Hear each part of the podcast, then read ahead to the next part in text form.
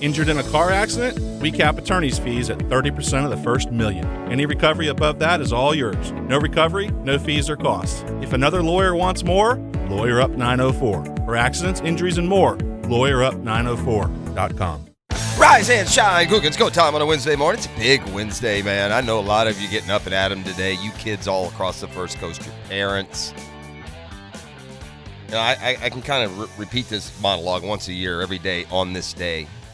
And we'll pay all the attention to the top recruiting classes and the five star prospects. But today and what today is all about goes so far beyond that. Thousands and thousands of you know, quote unquote minor sports or lesser programs. But today is a day of realization for so many out there in the audience, and just uh, the community should be so proud of you. If you earn a, a college scholarship playing sports, you have to understand the kind of commitment that's gone in from these young folks. You hear me, ET? You played high school football. You don't just show up at 6:30 on Friday and have fun and then go home and see you next week. Oh no, it's a true commitment. And it's a year long. I mean, you're you're your friends are at the beach and you're sweating out on the, you know, on the practice fields for two days in the middle of summer. Um, so many of these kids that that will earn scholarships today have had individual coaching. They've had tutoring academically. They have worked so hard to get where they are. And I don't care what the what the name at the top of the letter is. I don't care if it's Alabama or Alcorn State. I don't care if it's, you know, uh, Georgia or George Mason. Today is a day to be very proud of the work that you've done, and and by the way, of the commitment that your parents gave you so much along the way. All the, you don't realize it when you're a kid. None of us do. Parents uh, and the coaches, all of them, all of them, uh, yeah. put so much in. And look, today from the you know the general sports fans perspective it'll be about the big names and the big schools and how your favorite program is positioning itself. But here locally i just want everyone out there to to uh, understand that we feel you. We know how much has gone into this very special day. Uh, enjoy it. Enjoy your time at college. Hopefully you continue to progress in your sport whether your your goal is to play professionally someday if your goal is to just see if college academics and college athletics mix for you. If your goal is just to be a college athlete and continue in your sport in some other way, what, whatever those uh, dreams are, one was realized today. And uh, we here at 1010XL and what we do, we certainly understand everything that it took for you to get there. I mean, from the Lockett Law High School reports where the kids come in with their parents and their coaches, there's just so much commitment that has been given before today's commitment to whatever school that you young athletes are choosing. And again, it's not just a football story, it's volleyball and soccer and track, cross country and weightlifting and you know, any and every sport that offers you the opportunity uh, to keep playing and get a degree because of all the hard work and natural athletic ability that you've had. Uh, kudos to all of you out there. You're not forgotten while we spit out the five star names and focus primarily on football today. And so, speaking of that, here at uh, 1010XL, let me go Pavlov's dog on you. Do you know the story of Pavlov's dog? Pavlov was a scientist back in the day. Okay. And what he learned is, uh, what he did is every day before he uh, fed his dog, he would ring a bell and feed the dog. Ring a bell, feed the dog. And then it got to a point that when he rang the bell, the, the dog's mouth would water. He was expecting to be fed. So this is our Pavlov's dog cue for you. When you hear this sounder, this we call it in the business, this open today. Coverage of college football's early signing period on 1010XL is brought to you by the personal injury law firm of Harrell and Harrell. All right, when you hear that, info is coming, whether it's an update, whether it's a prospect interview, whether it is any sort of recap or preview. Well, do that all day long here. Now, look, in our session, it's 6 a.m. in the morning. Kids are just getting up and showered. Most of your big time announcements and uh, ceremonies will happen, you know, mid morning at the earliest. If we have any kind of breaking news for you this hour, uh, we'll certainly bring it. We're going to focus in on on some of the young recruits that we've you know already had the pleasure of getting to know and interviewing and talking to about their exciting futures, and you'll hear some of that coming up this hour as well. If there is, like I said, any any breaking news, uh, particularly with those schools of more interest around here. When I say that, uh, you know, bottom line, Florida and Florida State by a million miles, the two most favored and followed schools here um, on the First Coast. But uh, certainly anyone in the SEC or Miami, for that matter, are going to get um, you know going to get some news uh, updates if news updates are warranted. So, what I will do this hour for you, because I do know this, you know, and this is an interesting aspect of, of what we do here. All right.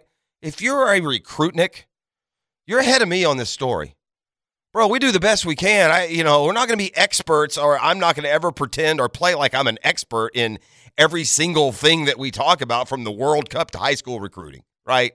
So if you are just one of those recruitniks and you've been on the recruiting hunt and scent for you know over a year, and you you know where to go to get the latest and who's signed and who's on the bubble and who might flip and which commitment is what and which school has you know which class. You know all that already. Well, my goal here from six to ten ain't gonna be to break your break news for you and wow you, but it's to catch up. You know the other ninety five percent of us who are college football fans who understand that recruiting is important, but it's not like we can name the top 15 prospects in in your favorite team's recruiting class. And we will, however, mention some of those that are expected to sign today and that will will bring and should bring a bump uh, to the programs that they are headed to. And um, you know, pay particular attention to Gainesville and Tallahassee. And uh, speaking of Gainesville, we've got Chris Doering today. That's coming up in the seven o'clock hour. So we will uh, talk w- with him about the boy the limp out conclusion to Billy Napier's season, just where he sits in in regards to how he feels about uh, the program after one year under Napier. Florida has not had back to back losing years in a long, long, long, long, long, long time, and now they have. You know, I expressed a little bit of frustration yesterday, just a little bit of wariness about where Florida is headed under Billy Napier. I by no means eh, are, you know, burying him, but I'm going to call the 2022 season for what it was, and it was very disappointing.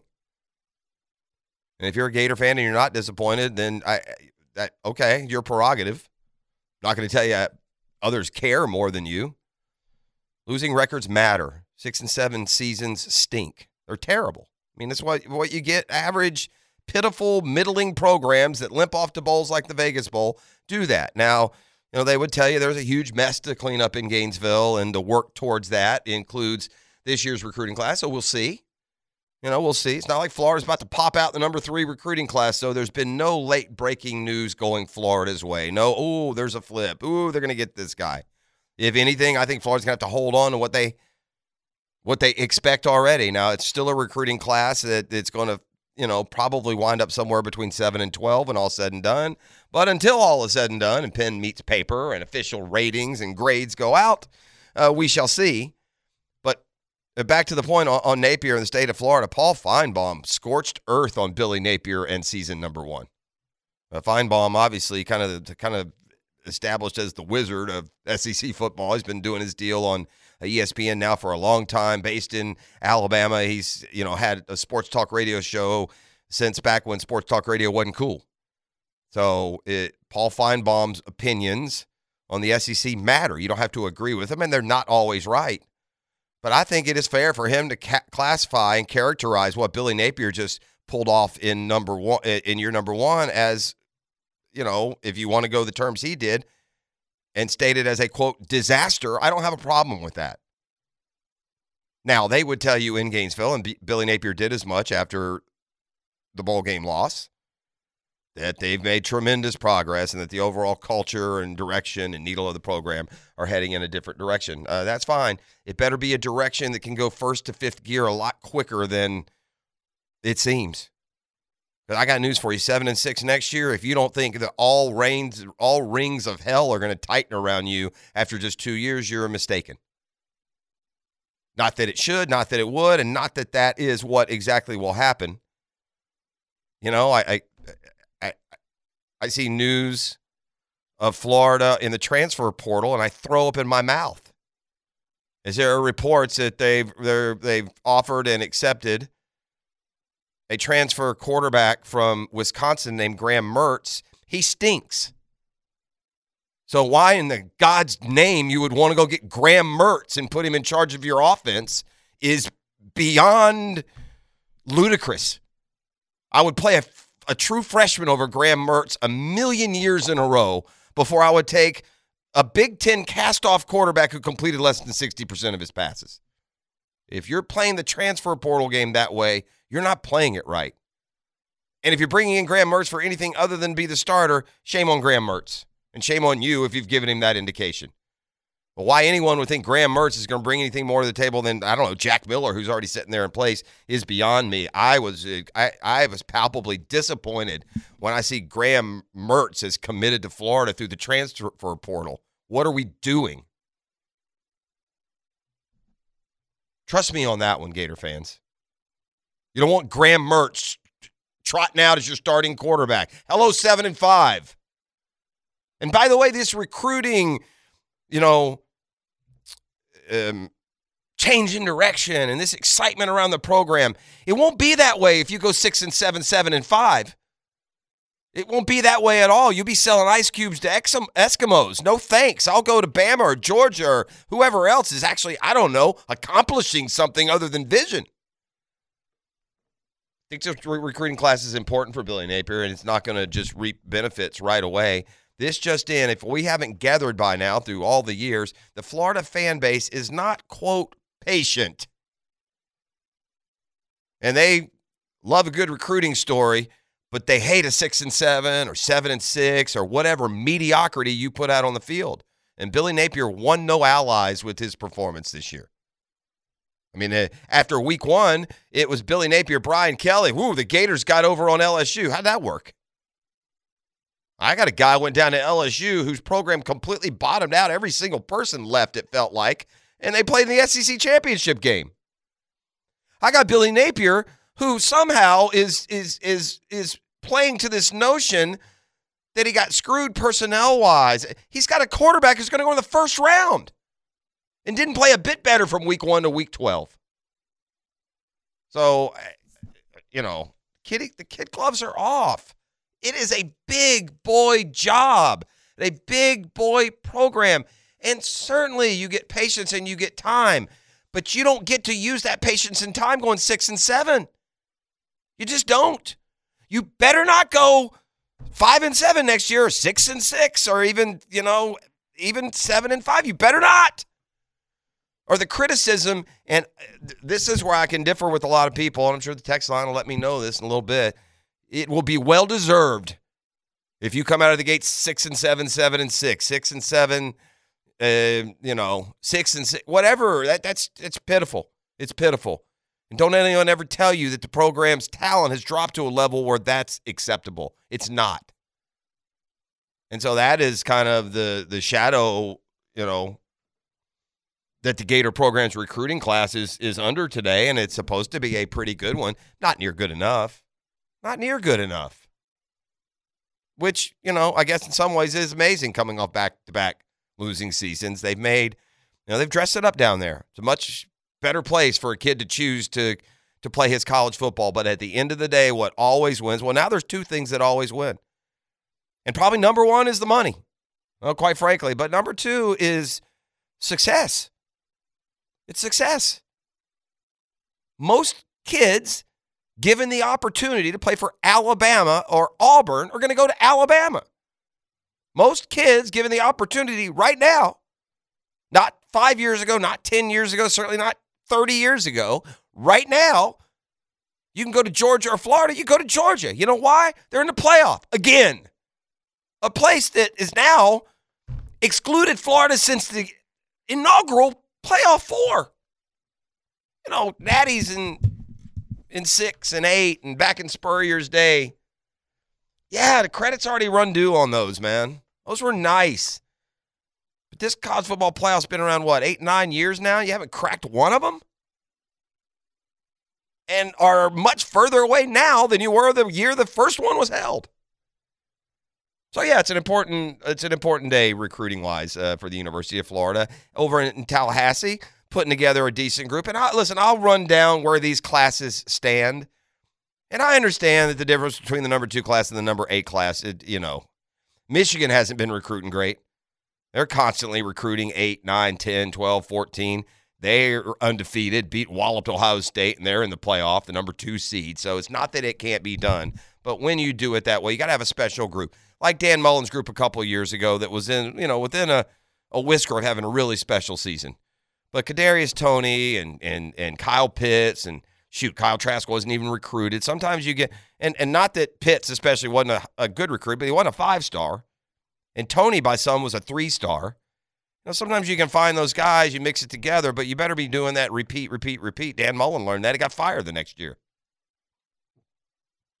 Overall, you know, Ohio State and Alabama and and and uh, LSU, these teams have remained up there around the top five for reasons. But you give yourself a lot better odds if year after year after year you've got a top one, two, or three recruiting class. You just do. You can have, you can afford misses, and guess what? They'll transfer. And some Florida, like some program like Florida, will will will, you know, pick up a guy that the real good program didn't even miss. The the the defensive end at Florida transferred down from Georgia. You know, the, a cast off for the dogs who are in the playoff and an important position player for the Gators until he got booted off the team late in the year. Brenton Cox. Right? Uh, you can have miss if you're George, You can let him go. Let him go be their best player. By the way, they they they we're much better than them.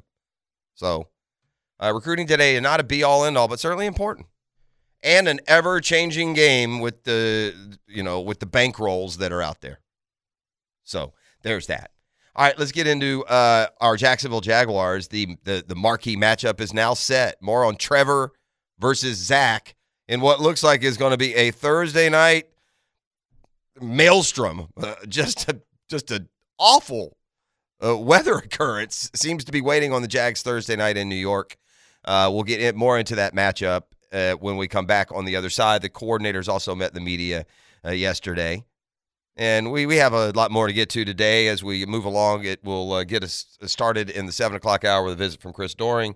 we'll keep you up to date as best we can on signing day. Much more talk on the Jags and tomorrow night's huge game. And boy, you want to play meaningful games in December? We we've blown right past meaningful to huge. Right? The Titans game was a huge game, had to have it, did. The Dallas game became a huge game, had to have it, did. Well, with each huge hurdle crossed, there's a bigger one in front of you as far as the stakes. Because Jacksonville now is past meaningful football. They are in do or die football. They have basically started the playoffs in early December. They went to Tennessee, in essence, having to win every game. So far, they're two for two, and there's still three left in the regular season. And then if you get to the big tournament, who knows way this football team is playing. So, gonna let you hear from Trevor on the matchup with Zach uh, Wilson, also from the Jaguars um, coordinators coming up this morning as well. It's a working man's Wednesday. Thanks for being out there, uh, up and at 'em with us, 6 o'clock or 641 1010. That's the text line designed by Lifetime Enclosures. If you're a parent or a prospect and you're getting on, getting up, putting on your Sunday best, and you're going to be in your auditorium or gymnasium or stage later today, congratulations, job well done, and uh, continued success in your future. You're listening to 1010XL 92.5 FM.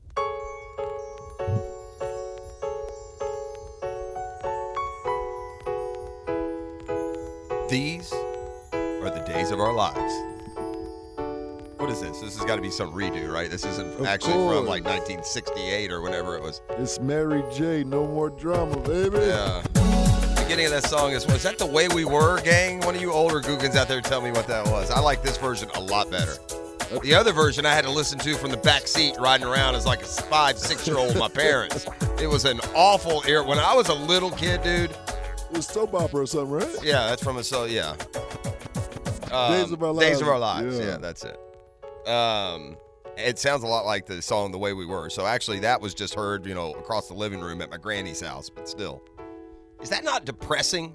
That that little piano riff. Because I hear that and it just immediately. Maybe it's because I want to watch, you know, Bugs Bunny and you know, Granny's got it on right? Days of Our. Lives. Correct. Uh, boy, I it's a really, really fortunate timing for me that he isn't here this week. Oh boy. Yeah, it's really fortunate timing because these New York, you know, it's a New York extravaganza right now.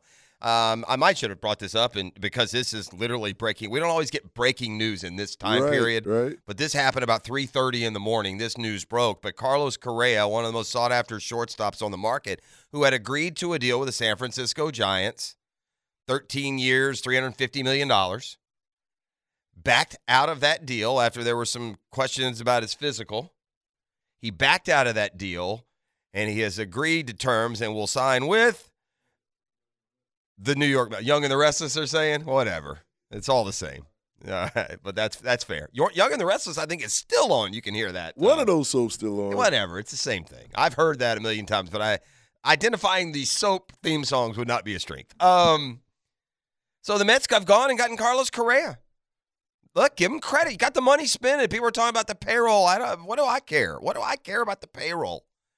I mean, if the NIL has taught us anything, if you're not going to get, if you're not going to get all bent out of shape of what these kids are getting coming out of high school, then what do I care what a billionaire wants to spend on his baseball team? Like sands through the hourglass. That's also Days of Our Lives. Now I'm on a soap theme. Um, by the way, soap operas now have just they've lost all their impact. Let me go on a tangent here, and I'll get back to Correa. Remind me. But you know, when I was, uh, you know, it's like now everyone binges shows. There's no need for soap operas. These quote, you know, more mainstream, and that's what Ozark is. The soap opera. You know, it goes for an hour, and oh my God, Breaking Bad, um, you know, Game of Thrones, idiot. They're soap operas. They are. They just happen faster and keep moving and get you along, and you can binge them all at once, and the whole seven years is tied up. You know, these soap operas that used to be a mainstay on television. Now there's only three or four left, but man, it used to be from 10 o'clock in the morning till 3 in the afternoon. There were 100 of those jokers on. Yep, back to back to back. Back to back. I mean, you picked your network, you picked your, your favorites, and and you rolled with them. But so here's a just a dirty little secret. But, you know, young men, high school men, college men, we watch soap operas. We did, and we followed, we tracked along with the storylines because it's it's binge TV. It's what it is. Now you give up on it at uh, some point. Me personally, it was all my children. That's right. I watched all my All children my children. back in the day, and yeah, and just keep catch up on it and keep it keep up, and it would also get you in with the college girls who would be watching it. I think Hick watched all my children. I know a lot of dudes who watched General Hospital. There, the, these storylines on these soap operas were the part of Americana that you know American Idol is, or you know some of these other mainstream shows. Now, dirty little secret: a lot more men and and and and like college age and high school aged boys. You have to also understand we had no entertainment options. I went to high school in Puerto Rico. We got everything a week late when I first moved there. They sent it down on videotape to the Virgin Islands and, and, and then broadcast it out. So there's nothing on TV, man. So, you know, we tape the, tape the soap opera during the day and watch it at night. You don't have a whole lot of options now. Don't kid yourself. It wasn't what you have now, which, you know, goes way beyond what's what's on your uh, boob tube, as they say. Um, I promise you, though, I'm I'm I'm catching some um, uh, we're catching some guys out there that, uh, like me, at some point went through their little soap opera phase. Huh? Here we go from the Googan, the barbecue. Al. Luke and Laura was the thing, Pross, General Hospital. These things are real now. As Another the one. world turns. Another one. General Hospital, Luke and Laura. Um, yeah, they were they were they were a big deal. Look what we've done. Look, we spun off just the intro music. That's how we roll uh, here in the morning. All right, now back to Correa. So the Mets sign, it's their money. Carlos Correa, one of the top prospects of you know uh, on the market at the position. You know where you want to argue Trey Turner or Carlos Correa as the best available. That's up to you. It's a huge get for the Mets. And now, as the Braves sit there basically doing nothing, it's starting to reek of like, is it arrogance? Is it confidence? Know, I don't know what it is. But while your two division rivals, one of whom went to the World Series while you watched, while they add the two premier players at really baseball's premier position shortstop, the Phillies, already great, got Trey Turner. The Mets, already emboldened, get Carlos Correa. The Braves at the position said goodbye to Dansby Swanson. So I don't know what the counter is here for Alex Anthopoulos, the Braves GM. I don't know what the counter move is for Braves Nation. I mean, are they really going to trot out essentially a rookie, Vaughn Grissom, at shortstop while you're now? You know, here's another side. The the Toronto Blue Jays have been playing this game. The California Angels, the Texas Rangers. There's there's a lot of teams that have been pl- that play this game that you know get these add to an already great team and big payroll with other highly paid great players and fail. But there's also teams like, you know, the Dodgers and the Yankees and others that play it and play it right because they're good enough all the way around. So, you know, here is Atlanta who's won the division, what, five, six years in a row now. It, it, it almost comes across as either just an unbelievable amount of self confidence or arrogance to think that you can sit tight and have an offseason that basically consists of, of, of adding a catcher which brings a player to a position that you were already really good at and young at. And and losing, you know, a top four or five player on your team and it plays a very good position and you still have no answer, you're not doing anything. So I don't know what the plan is for for double A and the Braves. It doesn't seem it seems like they're going to sit out the cycle of any kind of big names or big contracts. It surely seems like the Braves have set that out. And the Mets and Phillies have fortified big time to try and end this this stranglehold that the Braves have had on the top of the division. Look, if you're a Braves fan or a Phillies fan and you've been in the World Series for the last few years, you do realize after you know after you have that experience, it almost becomes win the World Series or bust. You give the Braves the pass last year as a Braves fan because you're still riding the wave of of you know joy from the year before. But don't look now. But last year's Brave season played out like so many before the World Series. You had a great year. You won 100 games. You won the division, and you limped out in your first playoff series. That was eh, you have lost Freddie Freeman and now Dansby Swanson the last two years.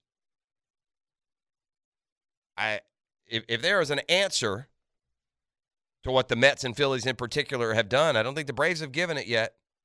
I'm not getting it with Sean Murphy while you lose William Contreras in the deal. I'm not getting it by adding really no pitchers of any consequence. You, you you traded for a reliever, and look, the Braves and Anthopoulos have lived under the radar. A lot of the move the moves they made the year they won the World Series was just afterthought guys, Joc Pedersons and Jorge Solers and, and, and Eddie Rosarios, and they came up big and they won it all. But, you know, for a team that barely won the division, had to win it in the last week and and and moxied up to do it, and then watched another division rival beat them in the playoffs for one, and then and then win another round and go to the World Series. I mean, to watch that, and and I mean, you're a net negative from when last year ended. You can take in a, a, variety of factors, look at it however you want, but right now, as we sit here, the Braves are not as good now as they were when last season ended.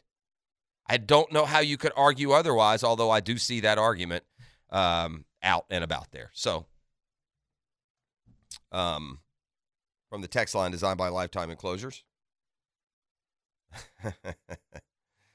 Uh, yeah. All the guys in my fraternity house watched Melrose Place. That was that was basically that was kind of the transition from putting, you know, dressing up what is essentially a soap opera, but calling it something else and trying to make it cool. Um, uh, more out there. Uh, man, memories. My mom recorded them on VHS, and we had to watch them at night along with Dallas. These is about the soup operas. Susan Lucci, someone texted in. That's that's Erica Kane, taken from an expert. Uh, WWE wrestling was always a male soap opera. That's all. That's also true. Um, and now, uh, uh, Jeff, I got into Guiding Light because my mom watched it. Edge of Night, As the World Turns, Guiding Light. Uh, as to Dansby Swanson, uh, Braves still fine. Wise not to pay Swanson, who isn't great. Acuna will rebound. 12 playoff spots. Dodgers, uh, Padres, Braves, Mets, Yankees, Astros, Phillies purchased seven of those spots. I'll disagree a thousand percent. It's no no no skin off my back. The Braves haven't purchased anything. They are homegrown. What are you even talking about? How did the Braves purchase their playoff spot? With who? Purchase? They traded what they had for Matt Olson who replaced a homegrown Freddie Freeman. Acuna through, up through the organization. Um, Albies up through the organization. Riley up through the organization. The Rays are homegrown almost exclusively. I include trades as homegrown. Purchase means you go out and spend a gazillion dollars on a pitcher or on a position player. The Braves haven't done that one time. So, no, I would agree the Dodgers and the Braves and the Yankees, the Astros, the Phillies, and the Mets have purchased the playoff spots. That's that's not fair to say the Braves have purchased their spot. They have a payroll that's gotten big because they've paid the players that they have drafted and developed. That ain't purchasing. That's paying. Purchasing is what the Mets have done in this last few weeks. And granted, that's part of the game. So what? It's it's incumbent on these smaller markets, these other teams to get good and build their, you know, to build their their their net value and their payroll. No, purchased isn't right. I know their what their payroll is. I'm not going to get back and forth. You're not understanding what I'm saying. When you purchase your team, it's all free agents that you don't have the insight to draft and do and to and to sign and and to and to you know improve, to develop. The, the, the payroll is not the ultimate insight as to how that payroll got there. So, yeah. Just because you can list off what the payrolls are doesn't mean you're savvy enough to understand why they are where they are. And in this case, you're not. If you're putting the Braves in the category of the Padres and the Dodgers and the Mets and the Phillies and the Yankees, you don't know what you're talking about. End of story. Because if you go to those teams and their best players almost exclusively, they are not homegrown. The Mets, Verlander, Scherzer, Lindor, Correa, um, uh, you know, many of them aren't. Same with the Phillies, Harper and Realmuto, and now and now, you know, Trea Turner and others. The Braves develop their team. It, it's it don't it doesn't matter. It's not against the rules to do it however you want. I mean, maybe I shouldn't get like defensive about it. It doesn't matter. But the Braves aren't building, they haven't built their run of success like by by purchasing. That's just it's just inaccurate. That's all. All right. Um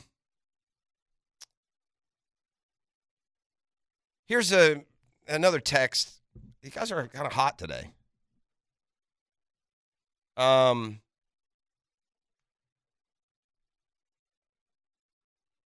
uh, Matt and Baker uh, text this on the text line. Man, how embarrassing is the Gator Collective?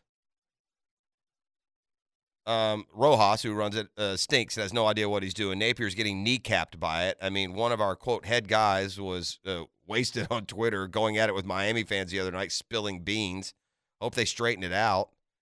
Goes on what Spivey, who we, we played Andrew Spivey yesterday, said on the Hacker After Dark show the other night. Florida needs to get their bleep together when it comes to NIL will not donate anymore until something changes. If you are a, just a hardworking man with a and you're donating to the Gator Collective, God bless you. I'm not kidding. If you are bringing home a paycheck, 40 grand, 60 grand, 20 grand, whatever you make, and you're sending any of it to the Gator Collective, God bless you. There are a zillion more worthy efforts if your favorite college football program is trying to build the NIL and use it by sucking cash out of their fan base, then screw that. That's for oil tycoons and sugarcane magnates and the biggest boosters. They got to pay up for this. They, you have to, just like you do in sales in this business or others. You find the golden goose, you work him, you sell him, and he funds all this. You don't send in money, Matt, from Baker County to the Gator Collective. Or you end up sending texts like this. You've wasted your money. My gosh, to have enough to give it to a collective to lure high school players to a school? That's not any of that doesn't that doesn't validate your fanship. It doesn't make you a fandom, doesn't make you a bigger or better fan than anyone else.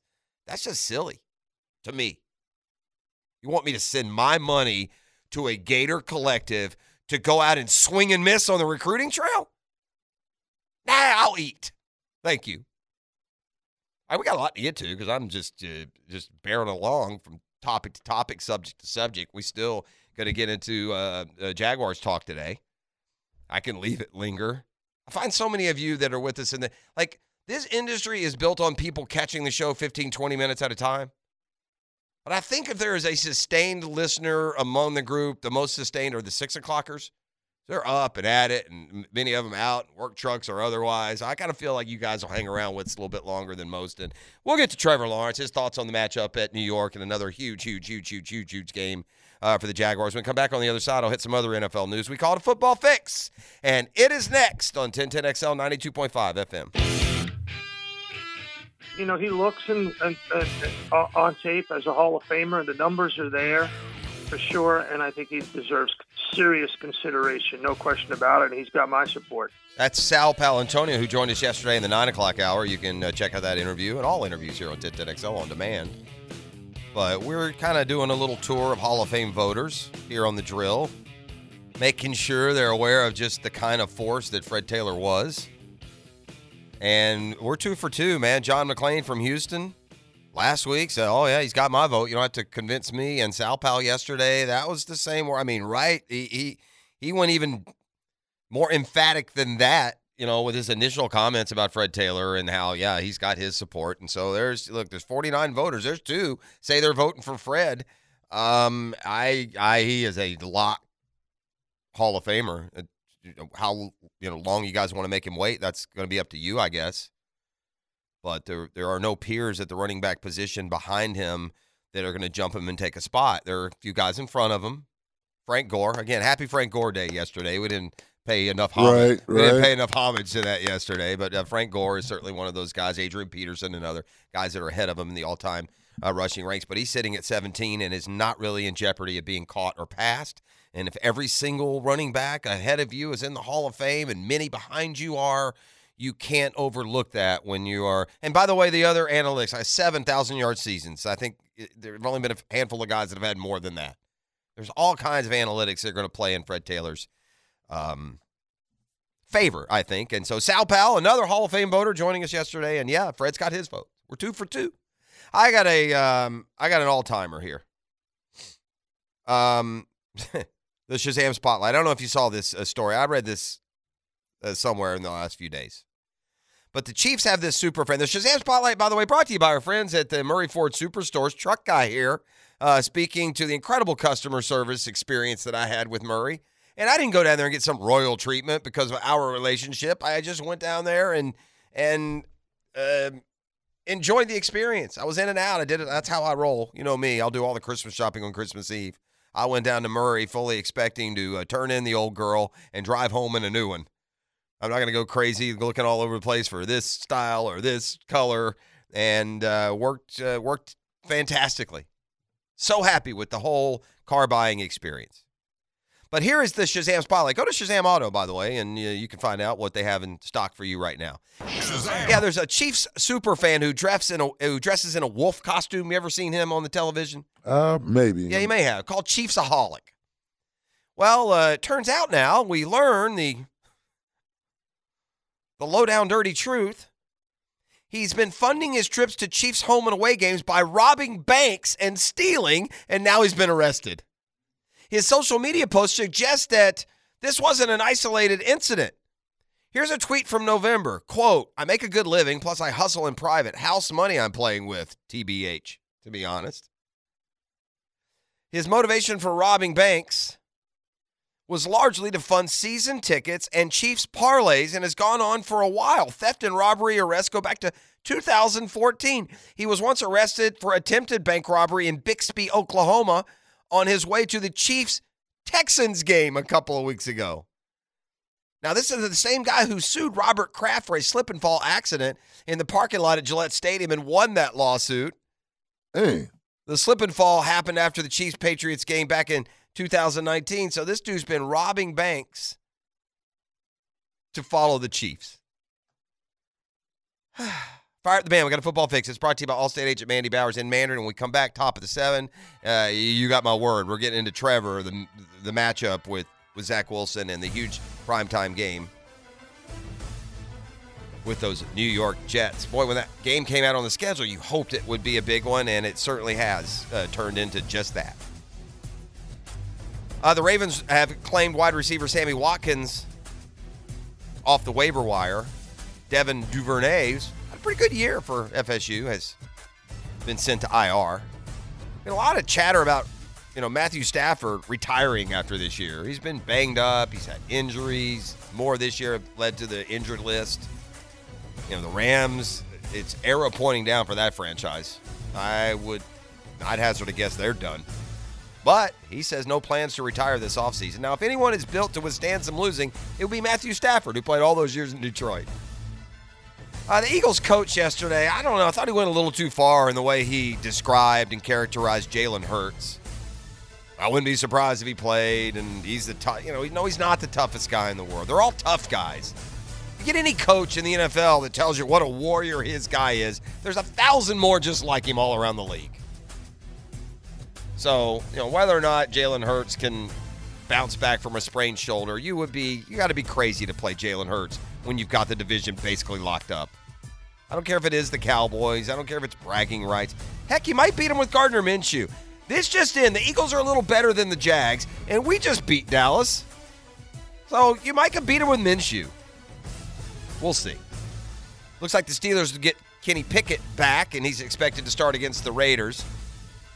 I see they're really promoting this Raiders Steelers game as an anniversary of one of the most famous plays in NFL history, the Immaculate Reception. Back in, was it 1972, I think? Now, the odd thing about the Immaculate Reception, and it just shows you how far technology has got, you didn't see it over your TV reception. No cameras actually caught the ball being caught, so it, it it's just added to the intrigue and drama to that play through the years.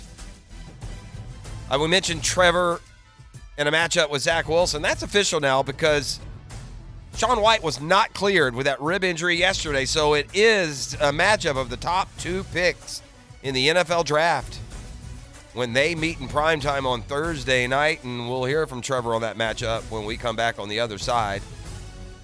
Looks like the Sunday ticket has uh, found a new home. YouTube TV nearing a deal. Now, I will say this I think with YouTube TV, it'll be a lot easier for Joe Blow, but the Sunday ticket died with the red zone, if you ask me. Although, in fairness, we live in a town where our favorite team is. You know, and if you think about it that way, the Sunday ticket remains very, very viable because if you're a fan of, say, you know, of another NFL team, and you live, you know, if you're a Chiefs fan and you live in Boston, or you're a Steelers fan and you live in Jacksonville, and I guess the NFL ticket probably still does serve a very valuable purpose outside of, you know, those Insta highlights that you get on the on the red zone. Uh, to me, the red zone is the best development in the history of television. To me, me personally, it is the best innovation the best program ever created in man's history, to me, is the NFL Red Zone. It's fantastic. Never gets old. Tyler Lockett uh, broke his hand last week for the Seahawks.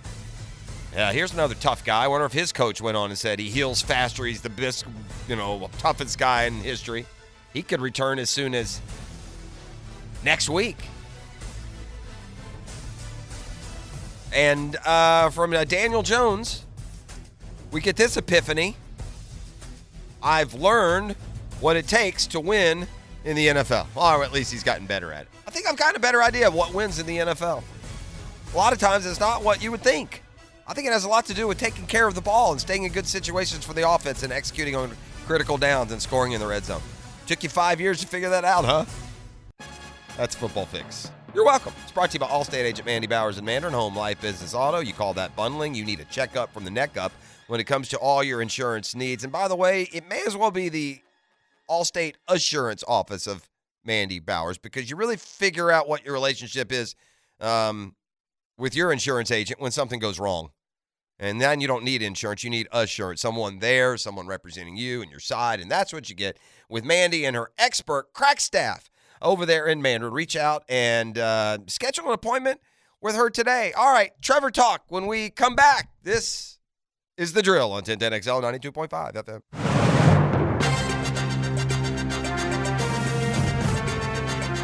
All right, we're back with the breaking news. This is sad and what terribly tragic timing. I was just talking about the anniversary of the Immaculate Reception, how that game is going to be put in prime time. I, I believe they even had a ceremony to have Franco Harris's number retired, although it's hard to believe it's not retired already. I saw Franco Harris up in Canton around the Hall of Fame ceremonies. Franco Harris is dead this morning, age 72. Passed, I guess, overnight. I'm not getting uh, many of the details yet. Um, you know, just when you when you think of those Pittsburgh Steelers, I guess the first thing that comes to your mind is the steel curtain and the defense that they played. You know, maybe the flashy Lynn Swann and John Stallworth and and and you know Terry Bradshaw are what you remember. Mhm. But I'm not sure that Franco Harris isn't the most famous player on that team. Maybe Mean Joe Greene. I don't- Brash, Bradshaw. Yeah, Bradshaw too. but Franco is up there. Yeah, Franco Harris, and and you know, you him and Rocky Bleier formed this incredible backfield. I believe they both ran for a thousand yards in the same season, and and this was back with 14 game seasons. But uh, Franco Harris, one of the game's greats, and again, just with the with the timing of, you know, the the recollection of, of great memories, including one of the most famous plays in history. Um, but we've uh, we've we've we've lost him.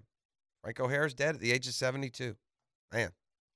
All right. Um, the Jags go into prime time. We did learn yesterday that it indeed will be a matchup of the two top picks from last year's um, draft. Um, so let's get into Trevor a little bit with with with Zach Wilson. Certainly, as they were making the rounds, getting ready for the draft, going through workouts. eh, You know, there was at a brief moment they tried to position Zach Wilson ahead of Trevor Lawrence. Remember that? A lot of people don't remember They that. tried. They tried a little bit. Oh, look at this throw. This is why Zach Wilson is shooting up the ranks. Well, now that things have settled and Trevor's gotten some adequate coaching, well, much better than adequate, has gotten good coaching. Trevor Lawrence is night and day, head and shoulders, a thousand times better than Zach Wilson. So if anybody out there, and I'm sure there are a few of you, at any point said, I'd rather have Zach Wilson or Zach Wilson is better, just bury it deep inside your soul. Never speak of it again. Here's a Trevor on what, if any, relationship he has with the Jets quarterback. Yeah, I mean, I you know I've known him, I guess, like you said, since the the draft process. You know, we both trained out in California, pretty close to one another. So he trained with someone else, but um, I met him out there. We actually use the same chef, so met him out there. So I've seen him a few different times since then. Obviously, we played up there last year, um, and I, you know I've always had a good relationship with- him. We've kept in touch, kind of loosely throughout the not really this season, but the off season and during the season last year, both being rookies. Um, so we kind of kept in touch, and you know, root, root for him. Obviously, you know, um, we got a pretty good relationship. We're not super close necessarily, but you know, I have a lot of respect for him and um, all that. You know, so that's yeah. Yeah, all that. Yeah, I got respect for him and all that. I mean, he sucks, but I, I got respect. He did not say. Trevor's Trevor's too nice to, to do that. Meanwhile, the love for our quarterback continues. Go anywhere right now. He's a hot topic. The league is catching up with the fact, and in fairness, you can't go crazy. Look, Trevor had two great games back to back, Indy and the Chargers this year, and he wasn't. He hadn't arrived then. It- It was not time yet to say, okay, no more questions. Now is that time. There's no more questions. This dude has turned the corner. There are going to be bad moments, but that's it. We, he's established now. He's an established superstar. And by the end of year two, lo and behold, look what he's done. Joe Burrow and all that excitement about making the Super Bowl at the end of year two, don't count our guy out. Jags aren't a whole lot different than the Bengals were last year at about this time. Uh, the Bengals may have been closer to clinching, but I believe the Bengals were eight and five last year and went to the Super Bowl, and, and had a rougher start than that. Not this. This isn't a prediction. We got to get by the Jets first. I I get that. Uh, Trevor was asked if because it's the guy drafted right next to him and near him, if that means more in this game on Thursday.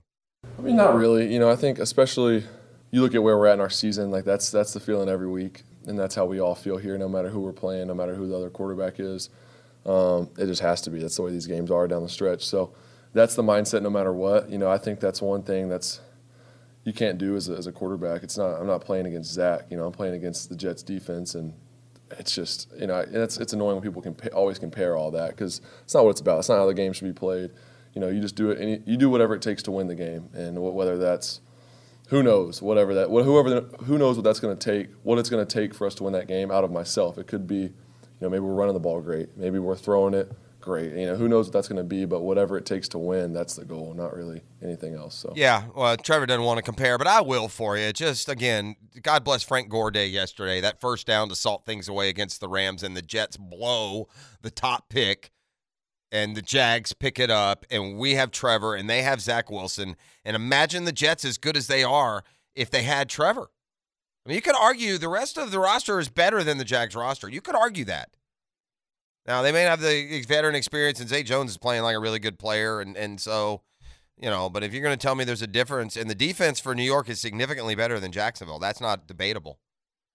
And so, Um, imagine the Jets with Trevor Lawrence. Imagine if Frank Gore didn't do us all a solid and and win that game for the Jets back then. But I'll compare for you. There is no comparison. Uh, Trevor Lawrence is ninth in the NFL with 3,500 passing yards. Zach Wilson is 31st. He has 1,500. Trevor Lawrence has figured it out. He's completing 66% of his passes. Zach Wilson, 55. We're late year two. Zach Wilson is completing 55% of his passes. The comparison gets even uglier for the number two pick. Trevor Lawrence, touchdown passes, interceptions, 24 touchdowns, seven picks. Zach Wilson, six touchdowns, six interceptions. Wilson has missed some time this year, but that was a good thing for the Jets. That's how he has played. Uh, Zach Wilson's uh, passer rating is down in the don't survive long in this league level, 75.3. Trevor Lawrence has a 96.6 passer rating. Trevor is head and shoulders as as as much taller than Zach Wilson that he is. That's how much better Trevor Lawrence is than Zach Wilson. Head and shoulders better. Wilson will never sniff the the odor that Trevor Lawrence leaves behind him. The Jets are royally screwed. They used the number two pick on Zach Wilson, who's either going to be injured or frustratingly um, untalented enough to, to keep them in limbo while the rest of their roster looks pretty good. And to me, be honest with you, that's that's where we stand. Now, if there is something that you could pick at with Trevor Lawrence, I think this is fair. And we saw it the other day. In fact, the last two times this has happened, it hasn't killed the team. But they, we got ball security issues here, gang, with Trevor and with Travis Etienne. We just do. We have ball security issues. The Ravens game, don't forget, the Ravens game, what happened on that final drive before we won? Trevor fumbled and Luke Fortner hopped on it, remember? Remember how that game changes the season ends if Luke Fortner doesn't hop on that football as Trevor tried to, you know, uh, stay alive and keep a play going? And then again uh, against Dallas this, this past Sunday, what happened late in that game? Trevor fumbled. He fumbled. This time they didn't answer. They they didn't recover. The defense lifted him up. Well, you know, we're going to New York on Thursday night where it is going to be a monsoon by all indications. A cold, windy, torrential rain scheduled to blow. The last time we played in weather like that was early in the season at Philly. Trevor, what did he, did he fumble four times that day? Was that the number? Five turnovers. I'm not sure. I, am not saying he even lost all four. I'm saying I think Trevor Lawrence fumbled it four times against the Philadelphia Eagles. I don't know that he that he lost all four, but it seems. let me. I'm gonna look. I'm gonna find it out here. Uh, let's see. At Philly early in the year, Jags. Gosh, they're right in the game. They lost 29-21. Um, let's go to the old box score. Uh, let's go down to fumble. Okay, we're gonna go to team stats. What we're gonna do? Boom. Let's just just ride with me, gang. Don't worry. Um, let's see. Fumbles and loss. Yeah, the Jags had four fumbles. They only lost. They had yeah. The, they lost four fumbles. I mean, Trevor. I don't know how many of those were Trevor's. I'm guessing, you know, at least two or three. And that was the last time we played in cold, wind, uh, maybe not cold, windy, wet weather. It didn't go well. So, Trevor, can we glean anything from that early season game in Philly based on a weather report that really for this Thursday looks worse than that one did? Yeah, I take care of the ball a little better. Uh, and that's, but no, I mean, as far as just my preparation, I mean, you, you kind of know what to expect as far as it's probably going to rain, going to be cold. Um, but I think you just approach like any other week. Obviously, ball security is really important, especially in games like that. It always is, um, but especially in, in, those conditions. And just be smart. You know, maybe work on it this week. Some wet ball drill stuff with the, with the wideouts and, and myself just throwing in those conditions. And um, but no, I mean that's really that's really it. yeah, I, I, think Trevor is going to be fine ultimately. This is just another part of the learning process, right? I mean, he he he made he seems to have already passed that learning curve when it comes to forcing passes in, particularly in the red zone down around the goal line, right? That happened two or three times. He made the decision never again, and so far it's been never again. I think that same kind of awareness, you know, that game against the Cowboys the other day, there's just no reason not to just slide. No reason. You got the first, you've made the play. I understand you want to, you know, go all Justin Fields on them. Slide, get down. You know, for the most part, game over. All right, we'll hear from the Jags coordinators a little bit uh, later on today. I also saw an interesting column on ESPN. It was just ranking the defensive backs and the and all the superlatives for defensive backs around the league. Would any of the Jags show up? Spoiler alert: one did. Not sure you'd guess which one. Also interesting to see how the star has faded on a former Jaguar who has kind of been known as the best of the best these last few years. Jalen Ramsey also MIA on on these best of categories. We'll get into that a little bit later today. We'll also hear, like I said, from the from the um, from the coordinators, Press Taylor and, and Mike Caldwell.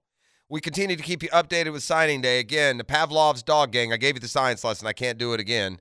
But when you hear this, what uh, you can call it a sounder, you can call it an open. But when you hear this on 1010XL today, Coverage of college football's early signing period on 1010XL is brought to you by the personal injury law firm of Harrell and Harrell. When you hear that, you're going to get updates throughout the day here on 1010XL. Uh, we'll talk to Doering now. When we come back a little bit later this hour, I'll just give you kind of the standings of where we are when the day started as far as, you know, the, the top programs around the country and how their recruiting classes look. If there are any massive, you know, flips or, or newsmakers, especially involving Florida, Florida State, Georgia, you know, Miami, then we'll pass that along. But I think most of the news comes later in the day when you really get a grip on what's come in, what hasn't, any surprises that are out there. I think things will, you know, for the most part, follow form here early in the morning. We do have, you know, uh, we we have some catch up sound with some of the local prospects, so we'll, you know, we'll cater a little recruiting segment a little bit later um, when we're giving the class rankings and such. We'll we'll let you hear from some of those uh, kids, but you know, more than anything, as we go to break, this is a congratulations, a pat on the back, uh, back, an attaboy, an attagirl to every high school prospect out there that's signing today to play any sport anywhere at any level. There's nothing there's there's nothing different or better about Trayon Webb signing to play football at the University of Florida than there is with a young lady at Oakleaf going to run track or cross country. Than there is about a foot uh, about a volleyball player at Bishop Kenny.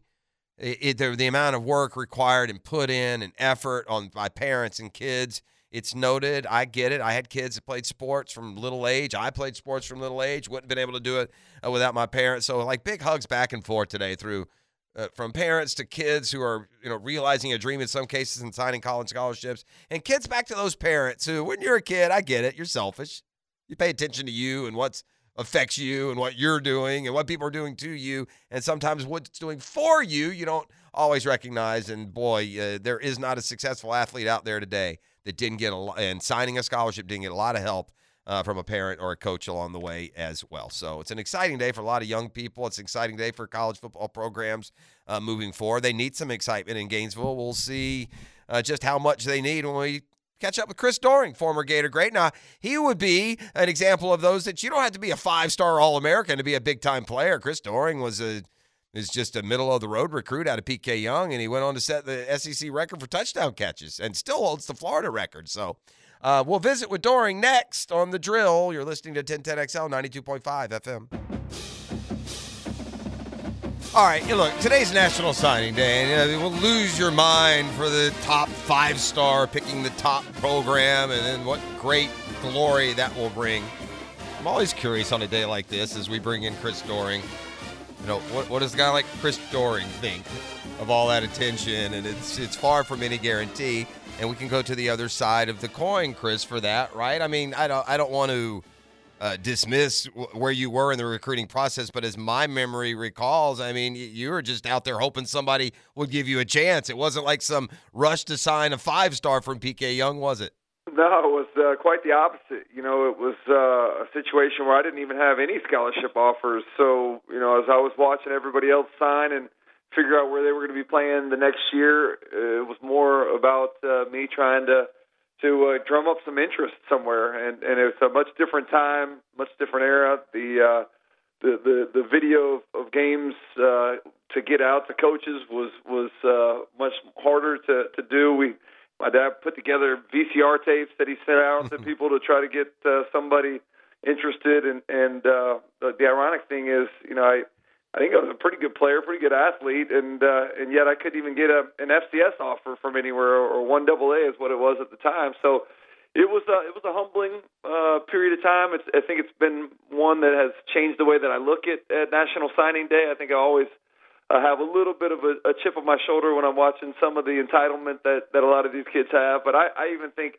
you know watching now is even different than it was you know five years ago. Uh, there was something kind of cool about it. I think but with the fact that now we have this this signing period that went from February to December and and all the NIL stuff and basically pay for play, it it, uh, it it doesn't even have that allure. It used to feel like Christmas morning to some of these folks, and I, I don't even think that exists anymore. I don't want to be too alarmist or too dramatic, but I, I, I the, NIL may kill college football, Chris. The passion that people feel. There are a lot of middle of the road fans that are already just disgusted by what the college game has become. It, I mean, sh- should there be a bigger fear or at least some sort of notion to maybe clean up the edges of what this new system has brought? Is, is there is there a danger in the sport overall losing interest and audience? Yeah, I think there's a huge uh, fear of that happening. Even somebody that's as passionate about college football as I am um, has a bit of disdain for the process of, of what goes into a season now. I mean, it just having been out in Las Vegas on uh, over the weekend and watching, you know, Florida's bowl game that that the team for the second time in what a handful of years doesn't even look like the one that that played the regular season with so many people opting out and transferring and everything else. It just it's taken away the fun of bowl season, uh, and we're now we're we're entering in a, a period of time where I'm watching you know guys go from from Vanderbilt. Ray Davis, the running back from Vanderbilt, ends up at at Kentucky. I mean, guys jumping around within the conference. It was just a couple years ago that that that was considered to be the the biggest you know faux pas ever is to you know transferring within the conference, and now we see it all the time.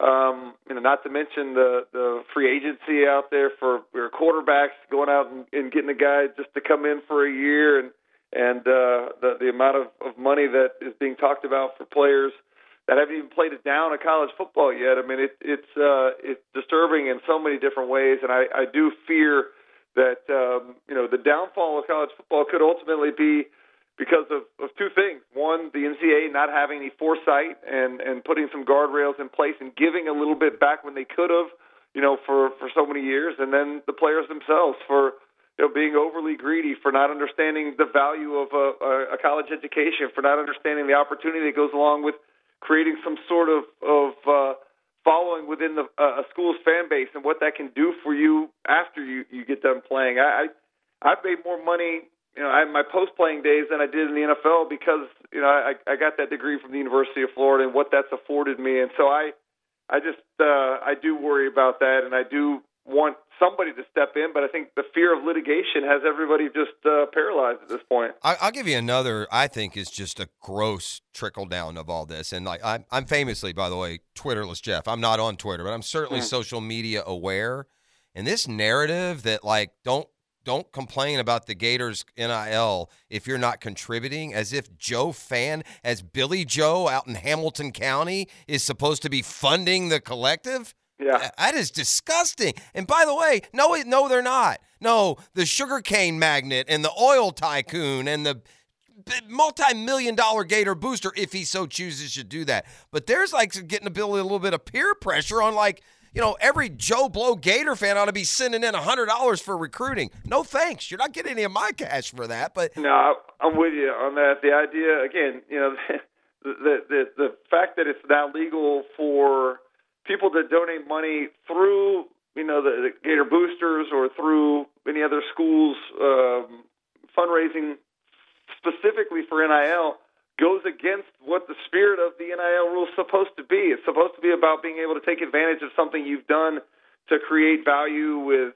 you know selling jerseys or autographs or doing um, commercials or something like that. And, and, and, and instead, what we're doing is we're pooling funds together to pay kids money that haven't even played a down of college football yet. It's just a uh, it's a problem, and, and, and the idea that we all you know have to participate in it is uh, is a little bothersome to me. I'm with you on that. The pressure that I think is is put out there amongst any fan, not just Florida fan base, uh, but just uh, all of the fan bases in general, and what you're doing if you're not participating to to uh, let your school down is a little bit uh, a little bit off the mark, in my opinion. This is the Gator Report on 1010XL as we visit with Gator great Chris Doering. Let, us talk a little bit here now after year one of, of Billy Napier. The one thing that does concern me, and I understand you've got a challenge here, right? You can't fire one coach because of this this notion that he's not recruiting enough, and then expect the next guy to just build you a mansion with straw.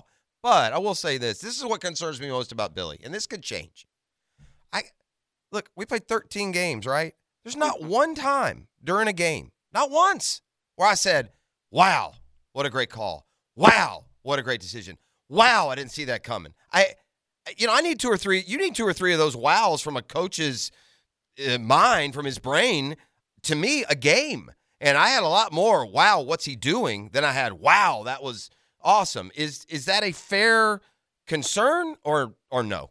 Oh yeah, I mean, I think some of that, but I, I do go back. I, I look at, and maybe this is what frustrates me more than anything is that I go back and look at the Tennessee game plan, the way they utilized Anthony Richardson, the explosive plays that they had in the passing game. There were there were times where you could see that there was some great creativity and and and in-game play calling and and some adjustments being made. Like that to me is is the more frustrating point is because we saw moments of that, and maybe you know maybe it goes back to conversations that were had in, in the locker room between you know Anthony Richardson and, and the coaching staff and what he was willing to do and what he wasn't, or maybe it had to do more with the fact that they early in the season didn't necessarily have somebody, or throughout the whole year for that matter, somebody that they felt was a competent backup for Anthony Richardson. Whatever it was, yeah, I'm with you. There was not a, a ton of of surprise. There was not a ton of, of creativity consistently. There was not a a ton of uh, this idea of catching people off guard and, and having a you know a fun offense to watch. And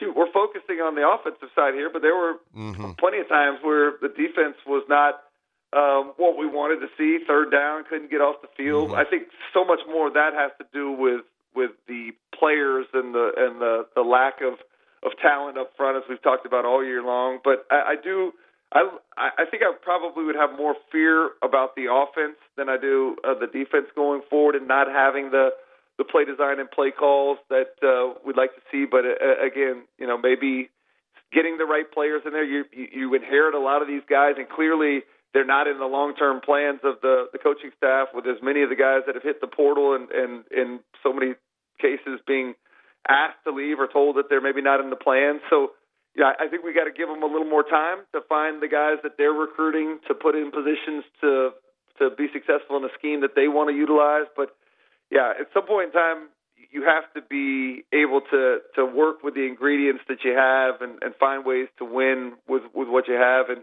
they just didn't do that consistently enough, as their six and six record would indicate. Uh, and that's a very uh, fair point. I don't want to like uh, represent here as I'm ready to run Billy Napier out of town, not by any stretch. But that that 30 to three loss in the bowl game doesn't it, it sits worse than me than maybe it should. I, I, you know when you take the field and you play a football game, you shouldn't lose 30 to three to a team.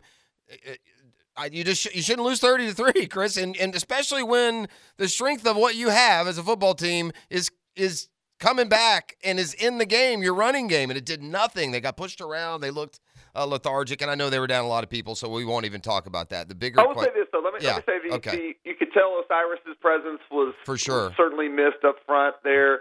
Uh, I thought Jack Miller did some some decent things at yeah. times.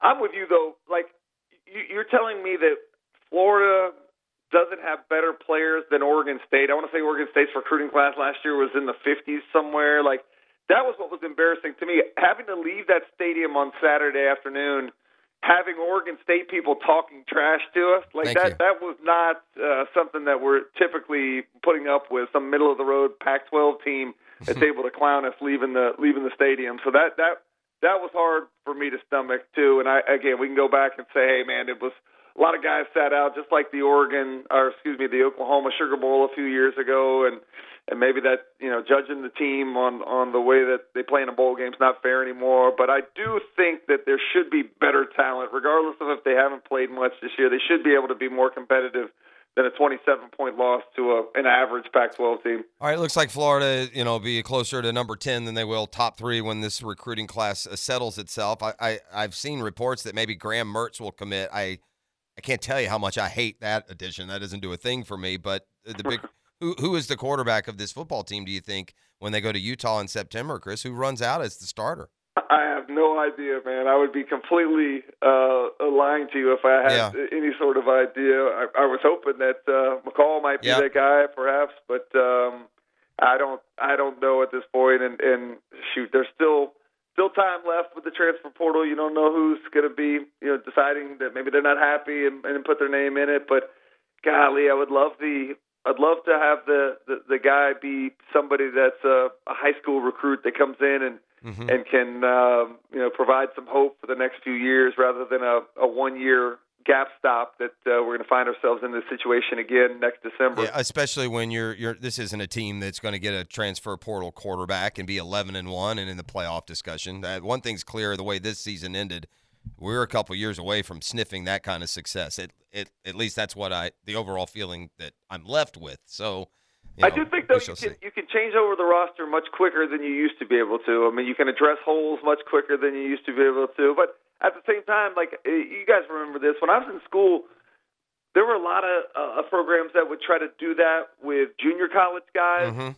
We didn't do that much at Florida, and most of the time when you did bring a junior college guy in, it never really worked out that well. I mean, Lawrence Hatch was probably maybe the most accomplished junior college guy that I can remember that we brought in when I was there, and he did a nice job in the secondary. But like finding a guy in the transfer portal, there's a lot of risk involved with it too. I mean, you may miss on that. He may not fit culturally. You may have an, an issue acclimating to the scheme that you're using. So it, it's like not. I, I I think it's easier than it was with junior college guys, but I don't think it's necessarily a slam dunk that you're going to go out and address those things and, and always have it be perfect. especially when it comes to sustaining. Chris, uh, appreciate it today. Again, a perfect guest to remind everyone to not absolutely lose your mind depending on which five star you hit or miss on. Uh, here's a guy that went, you know, one of the best receivers in SEC history, one of the most productive, uh, the most productive in Florida history. Uh, had to beg for an opportunity. So we're thankful to have you with us, Chris. As always, appreciate your insight.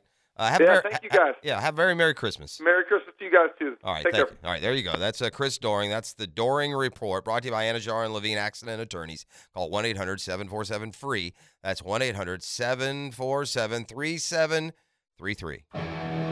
All right, we got a lot cooking here today on 1010XL. It's National Signing Day. Again, we'll keep you up to date uh, all day long when it comes to that with our uh, exclusive recruiting coverage brought to you by Harrell and Harrell. So stay tuned for any updates at the break. Right now, just uh, all quiet on the Western Front at this point. I mean, kids are barely getting to school, but as the day uh, progresses, and we appreciate our conversation there with Chris Doering when it comes to all things recruiting. We had a really cool story develop. It was fun, and it was funny, and it was creative, and it was well done on social media. It involved a Jaguars fan trying to beg permission from his wife to go to the New York game. It was mission accomplished. It was successful. And that dude's going to join us next segment. So, um, it was just it was it was fun for a guy who's not even I'm again famously Twitterless Jeff, but I'm not uh, unaware of social media, and I I get either get forwarded or I track down some of the cool stories, and this was one of them. And we'll take you a little more inside of that uh, coming up. I um you know when we talked to Tony on Breakfast with Boselli earlier this week, we hadn't yet gotten. Uh, we had not yet gotten the, you know, his opinions, you know, after watching the film on Walker Little. So I, I, I circle back with Tony. It's a big game coming up, man. That Jets defensive line is for real now. There are some grown men that play with some some anger on that D line. The Jets defense is really good. It'd probably be the best defense the Jags have played this year. You may could have argued Dallas, so that's a good sign, seeing what the uh, the team was able to do against the Cowboys. But uh, asking Tony now for an update on, on Walker Little. Here's what he texted me back. I'll share it with you guys. He did a good job coming off the bench. Use his hands better than I'd seen in the past. Needs to finish better in pass blocking. We'll get a be- better feel for it this week. So that is about what your naked eye, untrained, would have told you. You know, as long as you're not calling out Walker Little when he comes in for mistakes that are being made or, you know, bad plays allowed, then I think that's about what you would uh, expect any kind of, um, you know, report to include. We had breaking news this morning, and it's sad. Franco Harris has passed, ages 72 only, man. Uh, Franco came out of Penn State. You know, he formed a, a, a, tandem backfield there in Pittsburgh in their glory years, along with Rocky Bleier, who famously served in the Vietnam War and uh, came, overcame shrapnel lodged in his legs to to just. Well, you want to talk about a team that knew how to build a winner. The Steelers at one point of their Super Bowl, like every single player was drafted by them, and they've got like double double digit Hall of Famers from those efforts back in the day. I mean, all the dynasties that we've had and I know the game has changed. There wasn't the free agency that there is now. There you had larger draft classes, so you know you draft 16, 18 guys, you're better able to hit on, you know, long running, long standing, really good players. But boy, the Steelers just produced so many Hall of Famers from that era. Franco Harris certainly among them. Ironically, tragically, ironically, they were going to have a, you know, it was kind of going to be a weekend to remember the Immaculate Reception, which happened 50 years ago now. Steelers, Raiders, playoffs. You know, Franco made that catch. Was apparently going to be in Pittsburgh for the festivities and and now gone at the age of 72 this morning. I know that brings sadness to a lot of uh, old school football fans and a lot of uh, Steelers fans as well. Um, listen, the Jaguars are e- expect things on the Jets defense to get a little saucy this Thursday night. The Jets hit an absolute grand slam when it comes to their first pick. They drafted this cornerback out of Cincinnati, right? I, I mean, he's so Sauce Gardner to me now. What's his first name? Is it Amon? What's his What's Gardner's first name? No. Huh? You don't know? Sauce is what I know. It's Sauce Gardner, right? Give me, give me. Is it Ahmad Gardner? It might be. I, Bill. Uh, yeah, I need a little details here. He's sauce to all of us. I see when you know you've arrived and you know you're great. We don't even know your first name. I want to say it's a. You are right. Ahmad Sauce Gardner. All right, Ahmad Gardner. Sauce Gardner, though, is what we call him. and he's brought the hot sauce to whoever. This kid is playing, you know, like an all pro in his rookie year, right? This this is a guy who's going to be anchoring down that position and held in high regard. And he's going to once you, once you establish that reputation, he's going to be a Pro Bowler year after year after year.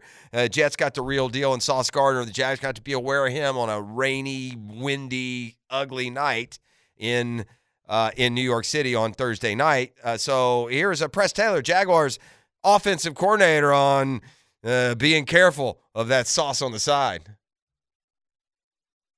Cut one. Yeah, he's played really well. They're built very different, but he's done a great job. He's really feisty. Um, you know, obviously with teams getting more and more attention to Sauce Gardner, that it feels like teams are go after him a little more, but he's risen to the challenge. You know, they're playing really, really well. It's a really good pass defense. I think the stats would tell you that as well. Um, they play with high effort, and that kid's done a great job over there on, the, on his side as well. All right, ESPN's crack staff of uh, scouting and film work and graders has rolled out their seventh annual edition of Shutdown Index.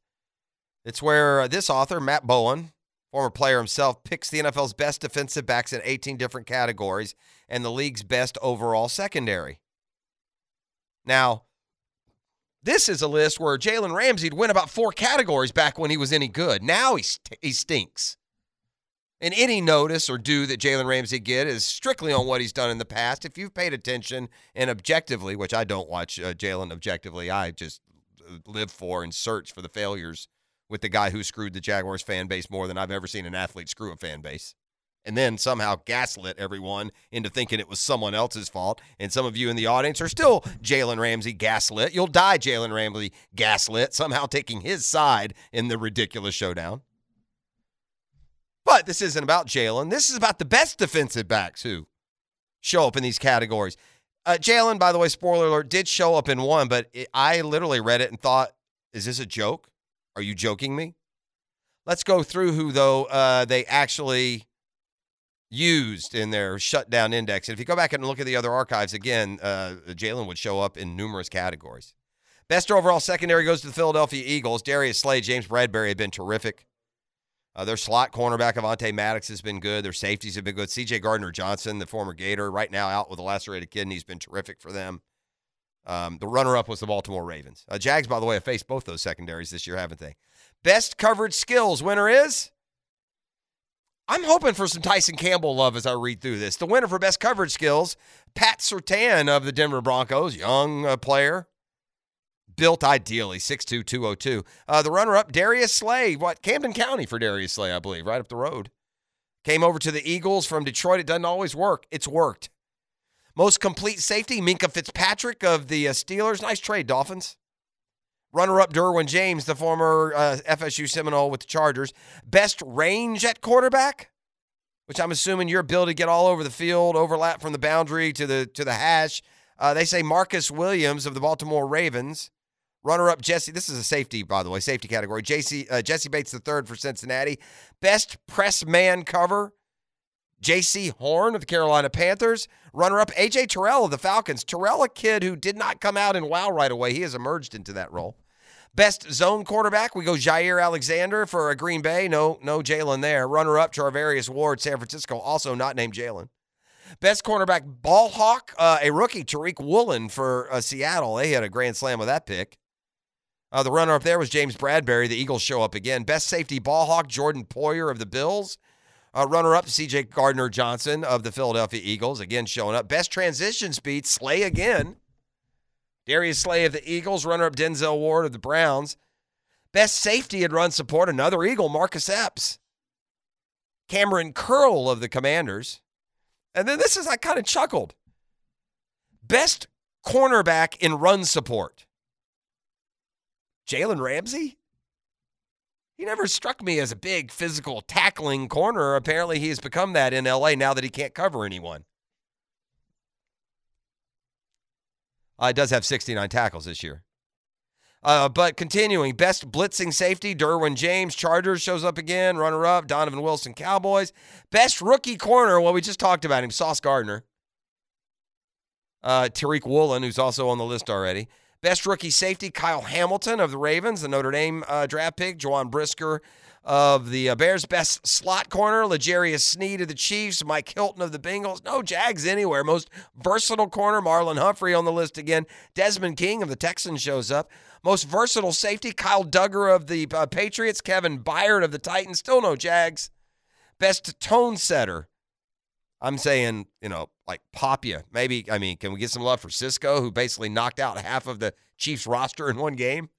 But the best tone setter goes to Talanoa Hufanga of the 49ers, Budda Baker of the Cardinals is runner up. And then we're to our last category three under the radar defensive backs. So they don't really win a best of, but here are three under the radar safety Darrick Forrest of Washington, cornerback Kader Kohou of Miami, and Andre Cisco. Here's what they write about our safety. You see the half field ability with Cisco, range to the boundary, downhill transition speed. He strikes receivers on contact. The second year pro out of Syracuse has three interceptions and 10 pass breakups this year. Yeah, the safety, it's a, it's a, uh, you wonder why overall the defense isn't better. It's got to be the pressure. Our corner should be okay, man. Tyson Campbell's a good player. Darius was a decent player. Shaq Griffin was always an okay player. The the safeties are both right. Jenkins is having his best year. Cisco's looked at as an up and comer, and Wingard has filled in great. I mean, you could argue that the secondary, although we point so much of the criticism that way, you could argue they're doing their job. Before we go to break, we had big news breaking overnight in baseball as well. It's a, it's day I'm glad that my cohort Dan Hicken is off. The Mets now have signed Carlos Correa, the ter- terrific shortstop, to a 12 year deal. He had agreed to terms with the Giants almost a week ago, but uh, they say that the problems with the fiscal arose, other issues. He never signed. And a dozen about face, he signs with the New York Mets. So the Braves kind of sitting still, call it confidence, call it arrogance. But while they've lost their shortstop, an all star level shortstop, they've watched the division go get Trea Turner and Carlos Correa. I mean, in AA, you trust in Atlanta, but sheesh, man, let's do something here. This is the drill. All right, we come back on the other side. A uh, a man of the people goes to the people for suggestions. He comes up with a terrific idea. We'll let you know if he won or lost his challenge to talk the wife into letting him go to New York this week. So uh, that's the story that played out on, I guess, is it Twitter, uh, ET? Yep, Twitter. So some of you may have followed along, but uh, we'll go straight to the horse's mouth. And uh, certainly more football talk. Um, we still have the 10 minute drill uh, that we got to throw your way at some point today. So uh, stay tuned for that. We'll probably do that here coming up at uh, 8:20 or 8:30. We're going to keep you updated with any and all news from the recruiting trail as 1010XL coverage all day brought to you by Harrell and Harrell uh, keeps up us abreast of that. So it's a working man's Wednesday, and we are hard at it. Eight o'clock straight up. We're back with more on 1010XL 92.5 FM.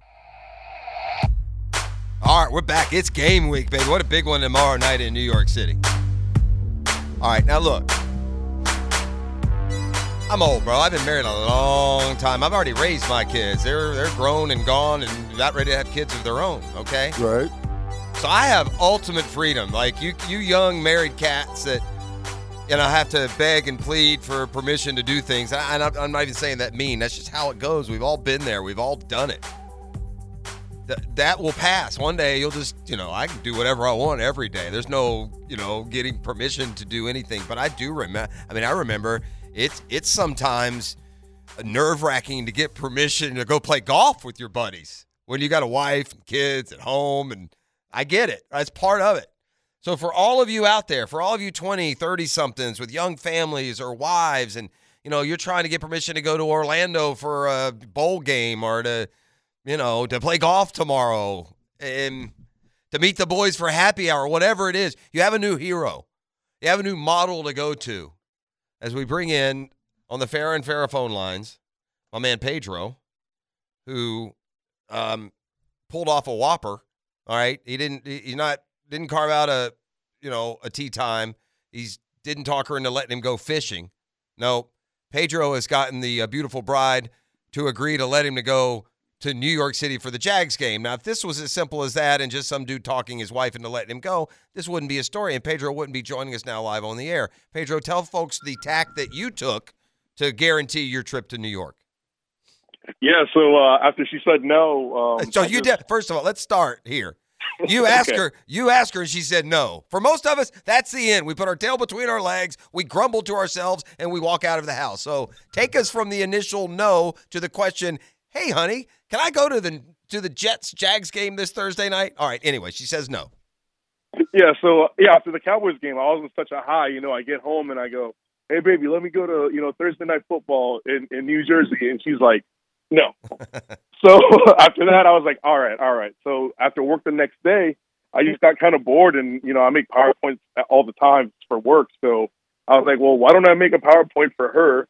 To you know, uh, convince her to let me go to the game. So that's kind of where the idea came from. All right, so you you create this PowerPoint, and I, I'm looking at it now on Twitter. I mean, it's fantastic. It just shuffles from sheet to sheet. If you guys have seen professional PowerPoints out there in your in your work in your occupation, um, this just hits every you know this hits every hotspot. You initially start with Trevor is him. How did that work with the wife? Do you think that Trevor being quote him did that help your chances? That's item one on the PowerPoint I'm seeing.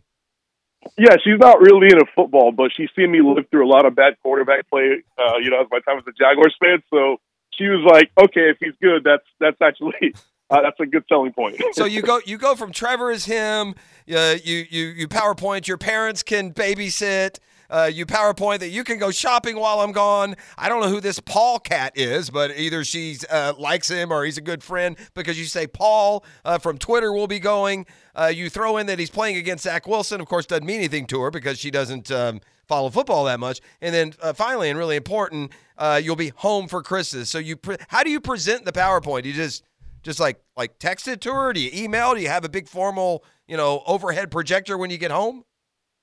Well, that night she was uh she was at a holiday party at a retirement community she works at, and um she just she saw it on the news before I got a chance to tell her. So she sees my she sees my face up on the TV saying, "Get Pedro to New York." So So she so she calls me. me and goes, "Go ahead, go ahead."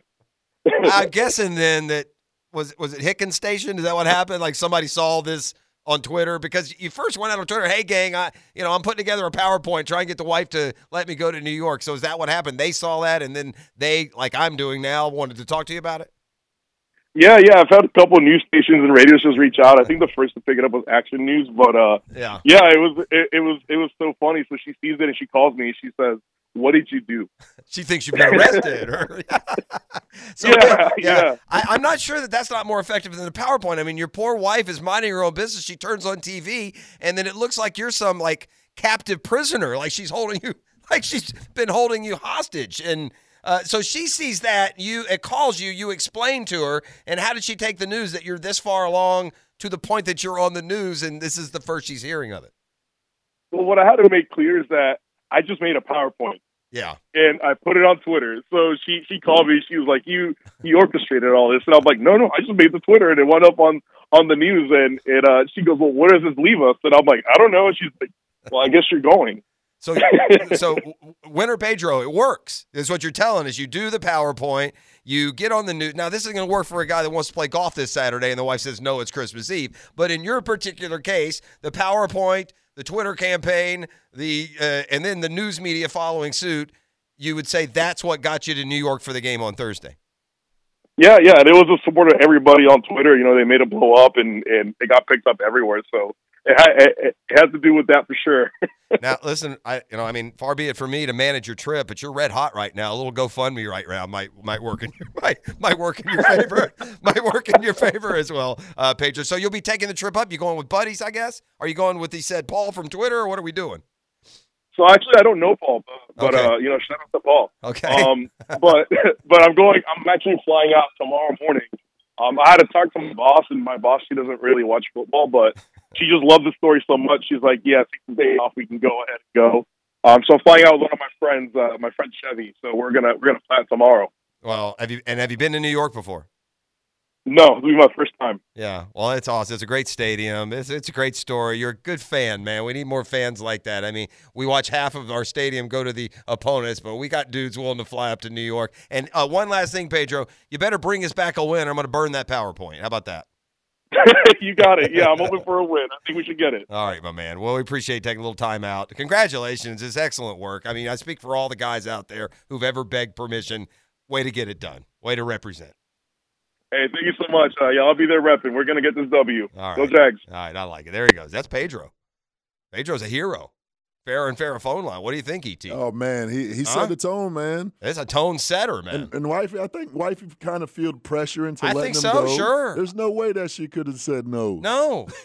and I don't know, you know, we're not getting into what it costs and where their situation is and what the kids are. All I know is that my man wanted to go. He got told no, and he didn't take no for an answer. He went, uh, you know, he went on from there. ET, remind everyone what sound they will hear as recruiting news breaks across the day here on 1010XL. Coverage of college football's early signing period on 1010XL is brought to you by the personal injury law firm of Harrell and Harrell. All right, it's early, early right now, just eight fifteen, and you know the big signings, the big names. We've had nothing that's just jumped off the page at us. You know, I've said this all along. There are certain sports, certain nuances that if you're into it as much as some of you are, you're not going to learn anything from me or anyone on the station today. You know, what we will do is give a guide and give some reaction about either local prospects or uh, those that uh, our audience is most uh, interested in. And we'll keep you up to date as best we can. But I mean, if you're like deep in, it's like like this is like you know all of a sudden pretending like we know more World Cup than the biggest soccer fans out there. By the way, did you see like 30 million people showed up for the Argentina? That jump was crazy. It got so congested and bad that someone said they should make it a national holiday. Guess what? They did. It got so crazy they had to take them out on helicopters. They had to like Yeah. evacuate them from the buses. Oh man, that jump was bad. Yeah, that was that was crazy. Anyway, back to um, but but that's another example. If you're a World Cup soccer, you're recruiting, you're a recruitnik.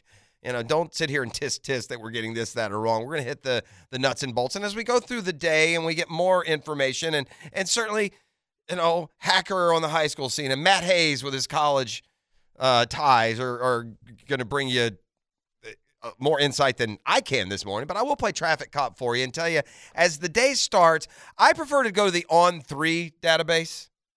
And It's like I said, on and then the number three because it combines whichever one you like, whether you like Rivals or 24 7 or ESPN or CBS or whatever you're using. The on three recruiting uh, database, it it combines them all. So you get like this conglomeration of opinion and where things stand there. What do you know? Alabama one, Georgia two. And again, as the day starts.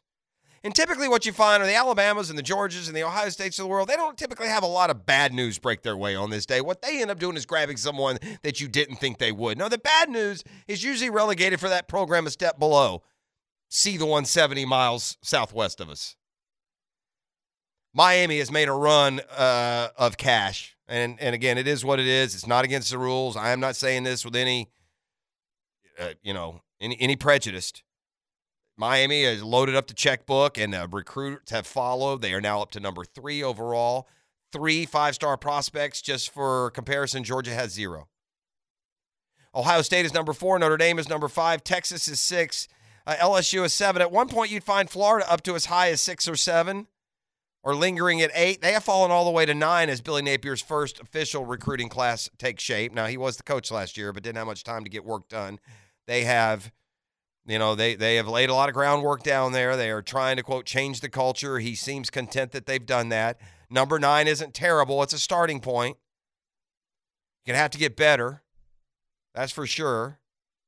There are some uh, analytics. You know, the overall average of their of their player is a little bit higher than nine. In other words, Oklahoma is eight, but their average grade on their player is ninety one point one. Florida's ninety one point five. Um, which is really in line. That's higher than number three Miami. It's really in line with with anyone there. There's no five stars, a bunch of four stars. This is a good recruiting effort if he can hold on to it.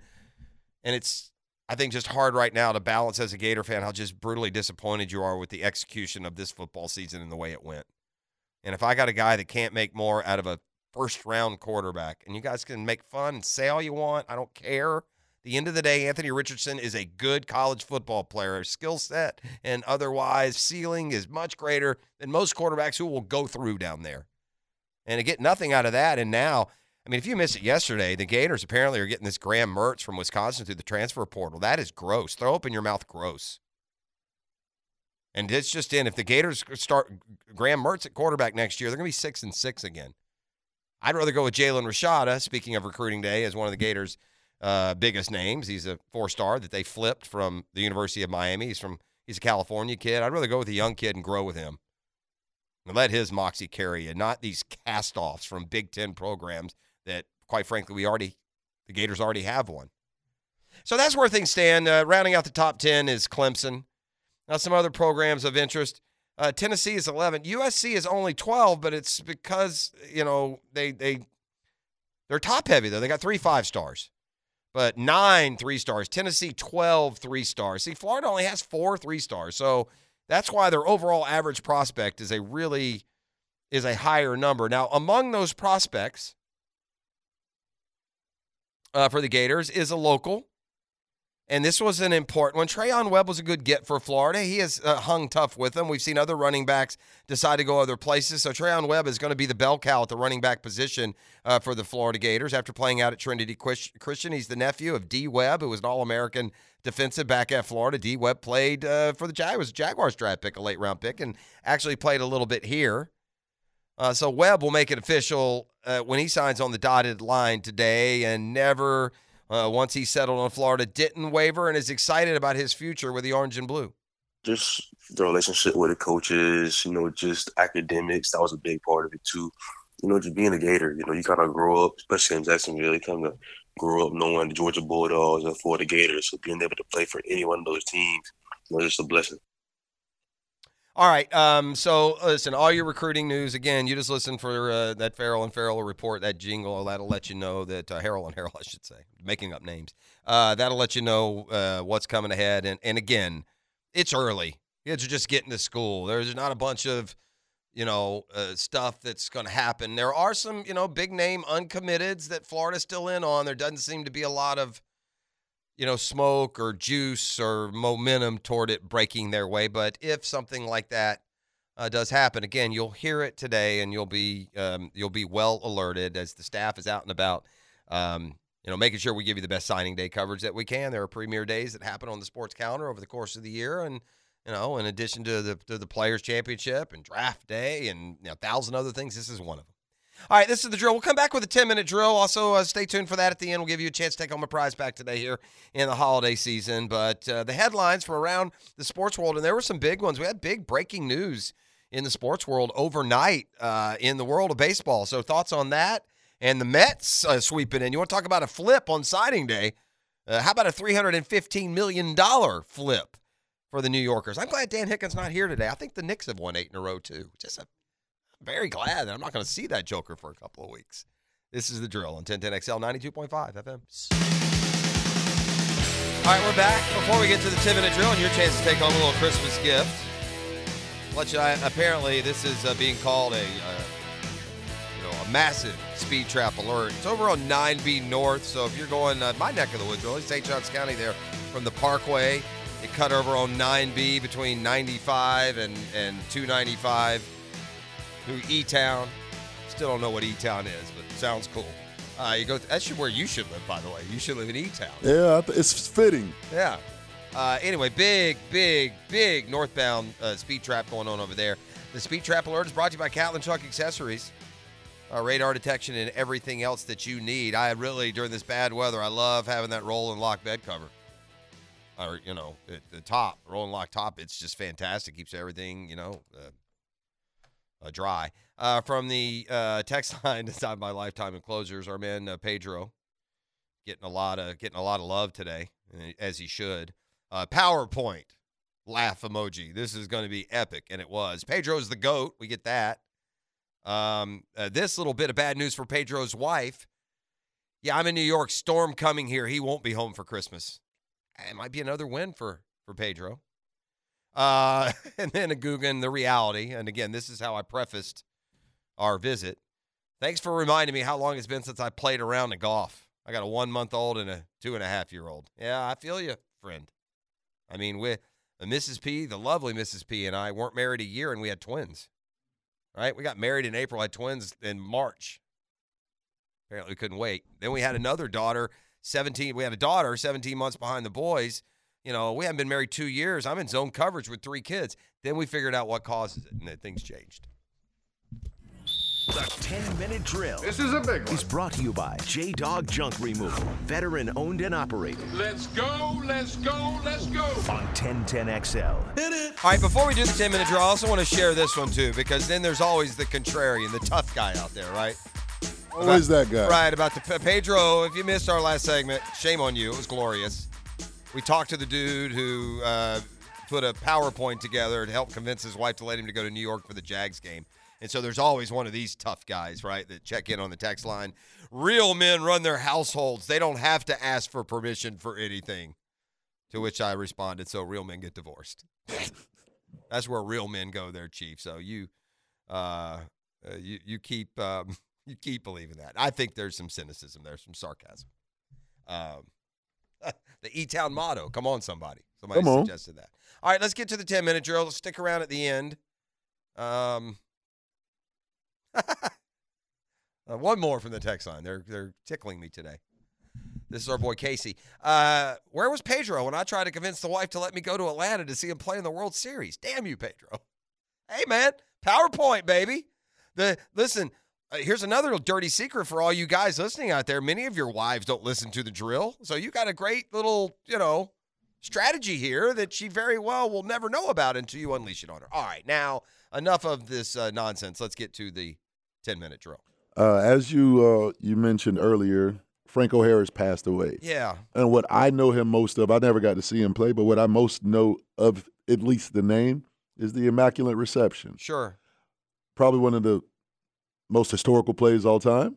I think so. Yeah, where uh, how, how like it's probably I, I don't know. Whenever I think of historical plays, I think of the Immaculate Reception. I, I- think of that, and I think of OBJ. You know what? That's a that's good. I mean, there's uh, the NFL has a lot to offer. Uh, It, it it's certainly very close to the most famous play in NFL history. Yeah, it, it got to be. It's up there. It's definitely up there because of the stakes. Because you have to understand too. Now that Ravers that Raiders Steelers rivalry there in the '70s, that was real. Now, those were two mean black and blue teams Right. with really great players. They didn't like each other. It was East Coast, West Coast. They had a lot of battles in the postseason through the years and in the regular season. And this was a playoff game. I think it sent the Steelers onto the Super Bowl, if I remember, or at least kept them alive. Now, the Raiders and Steelers gave, uh, along with the Dolphins, gave just about every memory of the AFC of that decade. So That made that play bigger as well. And there was just the mystery around it. Still, there's still a mystery Yeah, there's a it. mystery. There is no no camera caught the end because of the way they didn't have hundred cameras at games then like we do now. Uh-huh. You know, so they have three or four cameras probably, and you know, also that play will be insignificant today. Et, did you know that? Why? There used to be a rule that the defender had to touch. You could not catch a deflection off of your own teammate. So in other words, if if I'm running across the middle on a short route it bounces off my hands and it goes over the defender to a teammate, that was not a legal play in football. The de- Wow. the defender could tip it. Right. So that was another layer to to you know uh, the drama uh, and to the controversial side of it is because you also weren't sure did the Raiders defender hit it first or did it go off the the Steelers receiver first? Because if it went off the Steelers receiver first, the play would not be allowed. That would have been an infraction. And then the ball bounced back and you know, by all accounts, he did grab it just before it hit the ground, but there's no camera angle of him catching it. You see one where he's in frame and his arms go down, but it ends at like his Ends right waist. there, right. Yeah. But yeah, a little known fact is because the rules have, have evolved through the years, but back then, the rule was the offensive player had to be the first. You know, if you you you, couldn't be the second player on offense touching the ball.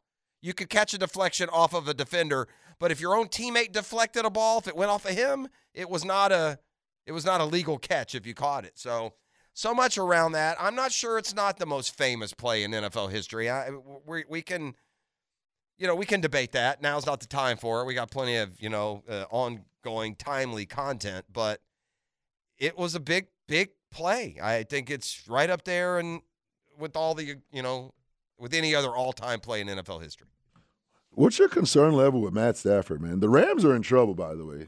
If I'm as, at- as if we didn't say this already. Yeah, I I- well, the Rams are in big trouble. The arrow's pointing down. They've spent all the cash to excess. They've given away all their draft picks, and they're not that good. And they've uh, and and you know facing some adversity this year, they haven't answered at all. They're it's amazing how you can go from Super Bowl champion to really looking like you're no good. Like you look at the Rams, and I know they're missing guys, important guys from last year's uh, team that won it all, including quarterback Matthew Stafford of late, including Cooper Kupp hasn't been out and about. So, you know, but they just they do not look at all like it's like this is a one year blip and they're going to be back. And he brings up Matthew Stafford because Stafford, um, you know, kind of said yesterday that "Oh, I'm not retiring, I'll be back. Well, uh, good luck. You're going to go also go back to your Detroit days and go about six and eleven next year. Right. It looks like. The Argentina parade, man. Um, I saw a little bit. Remember, there was a Bulls parade once when the Bulls won the the the, the championship with Jordan one year. Uh huh. I want to say it was an estimated two million people there. Yeah. The I, I want to say with the Argentina parade, I want to say they said it was five million people. It was just uh, let's see, Argentina. It was it's uh, It was crazy, and it's scary. That is scary. Yeah, an estimated 4 million people in the streets Tuesday afternoon, yesterday, according to local media. And they so surrounded the buses that they had to move to helicopters due to the crowd to get them out of there. By the way, I also saw this. Uh, this might make a trending, but uh, Lionel Messi, his post, his celebratory post on Instagram was the most liked post Yeah. in the history of social media. That's, yep. So anyone again who's and I don't think people do now. I don't think people doubt soccer's popularity worldwide. I mean, we used to even look down our nose at even anyone liking it at all. I think there's now at least a more, you know, uh, un- a better understanding and uh, you know almost agreement that it is a very very popular sport. It's the most popular sport in the world, and and there- these are just a couple of the examples uh, why. And again, it's you got to understand. We lose sight of this in this country where we're so entitled and spoiled and stuck up and selfish and disharmonious with each other. We bicker about stupid, silly things that are all based on our excesses, all the great excesses of rights and privileges and things that we have. Most countries love their country. If their country goes and wins something, Right. man, it's like it's like taking a passionate fan base and expanding it to to the borders of the entire country. You never get that kind of, you know, um, y- unanimity here in the U.S. on anything now because again, we just we we, we So divisive. Yeah, we petulant and divisive about ex- about excess, about excess. We all have a lot, but they have more. We all need this, but they get less. It's just it's disgusting. Most countries, however, aren't like that, and that's what you see with four. I don't know what the population of Argentina is. Uh, 20, 30 million, maybe. I mean, you literally have a quarter of the population probably on hand to celebrate the biggest achievement that a sports fandom can have outside of this country. Almost anywhere would be winning a World Cup, you know, and and Argentina doing that, and the coronation of Messi as a goat. It's just, uh, it's a good story, and we've talked about how it it played out. Um, you know, with the two best teams, two best players, 45 million. So, yeah, one tenth, 10% of the population was at the parade of the Mm. entire country. Could you imagine a parade here that had 300 and, or had 36 million people at it? Yeah. That would be the, that would be a tenth of our uh, country. Uh, we had a big baseball move. Uh, definitely got to mention that the the Mets have gone and landed Carlos Correa, who uh, had a deal with the Giants, backed out and pulled out on that. Uh, and now this is the payroll. This is what happens when you get an owner with deep pockets. And some Mets fans were kind of complaining that they weren't spending it. This is a, you know, this is a great turn. Again, uh, that's fine. T- talk to me in September. We'll see who wins the division. If you think Braves fan is cowering in the fetal position at what the Phillies and Mets are doing, we'll rely on the DNA. DNA matters. And the best DNA in the division by a mile belongs to the Atlanta Braves. And so Atlanta hadn't had any of these splashy, you know, uh, uh, mega rich deals they've been handing out. But nonetheless, uh, those I saw even after Correa signs with the Mets, I saw uh, projections. The Braves are projected to win more games than anyone. So I'd say they're going to be okay. But anyway, this is the money since free agency began. The Mets have handed out. You ready? Correa 315 million. Brandon Nimmo 162 million. Edwin Diaz 102 million. Justin Verlander 86 million. Kodai Senga 75 million. Just 315, that's what? 4 uh 480 580 680 750 million dollars and that doesn't get into some other multi-million dollar deals with the players that aren't quite that uh, big. All right, one other thing if we're going through what's uh, timely. Uh, the, the Gator basketball team hadn't had a losing record in conference in a long time. They haven't had very many uh, at all in the last maybe 40 years. They're going to this year. Well, whatever progress or whatever destination, whatever the ceiling is for the Todd Golden Gator basketball program, we're not going to come anywhere near seeing that this year. I've watched a lot of Gator basketball this year, uh, more than I should, considering how average and hard, what a hard watch it can be. Um, but again, there's one constant that has played out here this year, almost without exclusion. When the Gators play a good team, they get hammered. When the Florida Gator basketball team plays a good team, they they get crushed by double digits. And it's arguable just how good a team Oklahoma is. Maybe not on the same level as some of the other good teams that have beaten Florida like a drum. But the Gators in conference play are going to be under 500 this year.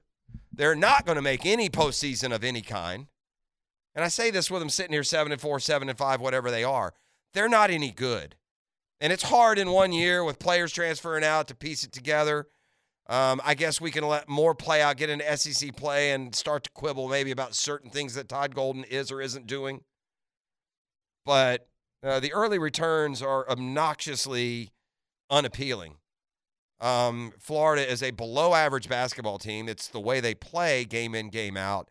And they may win three or four games the whole year in conference if they play the conference season like they played the pre conference. How about a redraft of the 2021 NFL draft? Now, we've sat through a, some of these redrafts that have questioned Trevor Lawrence still going number one overall. That debate has been dead and buried as Trevor has proven to be by a mile the best quarterback, and I would put Justin Fields a mile behind him, and he's a good player. Well, a redraft of the top 15 with this week's game that should be a marquee matchup, right? It's looking now more like Peyton Manning against Ryan Leaf than it does the future of the position. But Trevor went one, Zach Wilson went two. It would not go that way with a redraft. We'll hear from Trevor Lawrence and go through this new amended top 15 when we return next. You're listening to The Drill on 92.5 FM. All right, we got a prize pack for you. We'll take caller number three at 641 1010. Tell them what they are winning, E. Oh, I'm giving away a Peterbrooke chocolate holiday gift basket plus a $25 gift card to Four Score Tavern in San Marco. This is all part of the 1010XL Holiday Gift Guide. Visit 1010XL.com for more holiday gift ideas. Listen, sports is a great, um, you know, avenue to go down memory lane. All right, there's nothing like sports to conjure up. You know, I was saying this to Mrs. B over the weekend. All right, again, allow me my dalliances as you just take one more glimpse into my soul. But I'm I'm big on this, like not even deja vu, but like this reminiscing, right? And when I like when I was a kid, when I was about 12, we moved from Middle Tennessee, which is, you know, the mid South, very rarely cold or snowy. And we moved in the middle of there was a famous blizzard in 1979 into 1980 up in the up in the north. And that was the year we had it. So we moved to West Virginia and it literally we were snowed in for like a month. I didn't go to school for a month after we moved there in early January. But another thing that I was gonna say, I've always felt around this time of year, you know, I've either we've lived up north or I've you know, gone on to college or to adulthood, and my parents have lived up north. And around the holidays, there's like something in me that brings up sitting around a fire watching college basketball. That specifically. Like, I can just remember a kid watching Kentucky Notre Dame, and there's a fire going, like watching a college basketball game like it's a Jaguars game.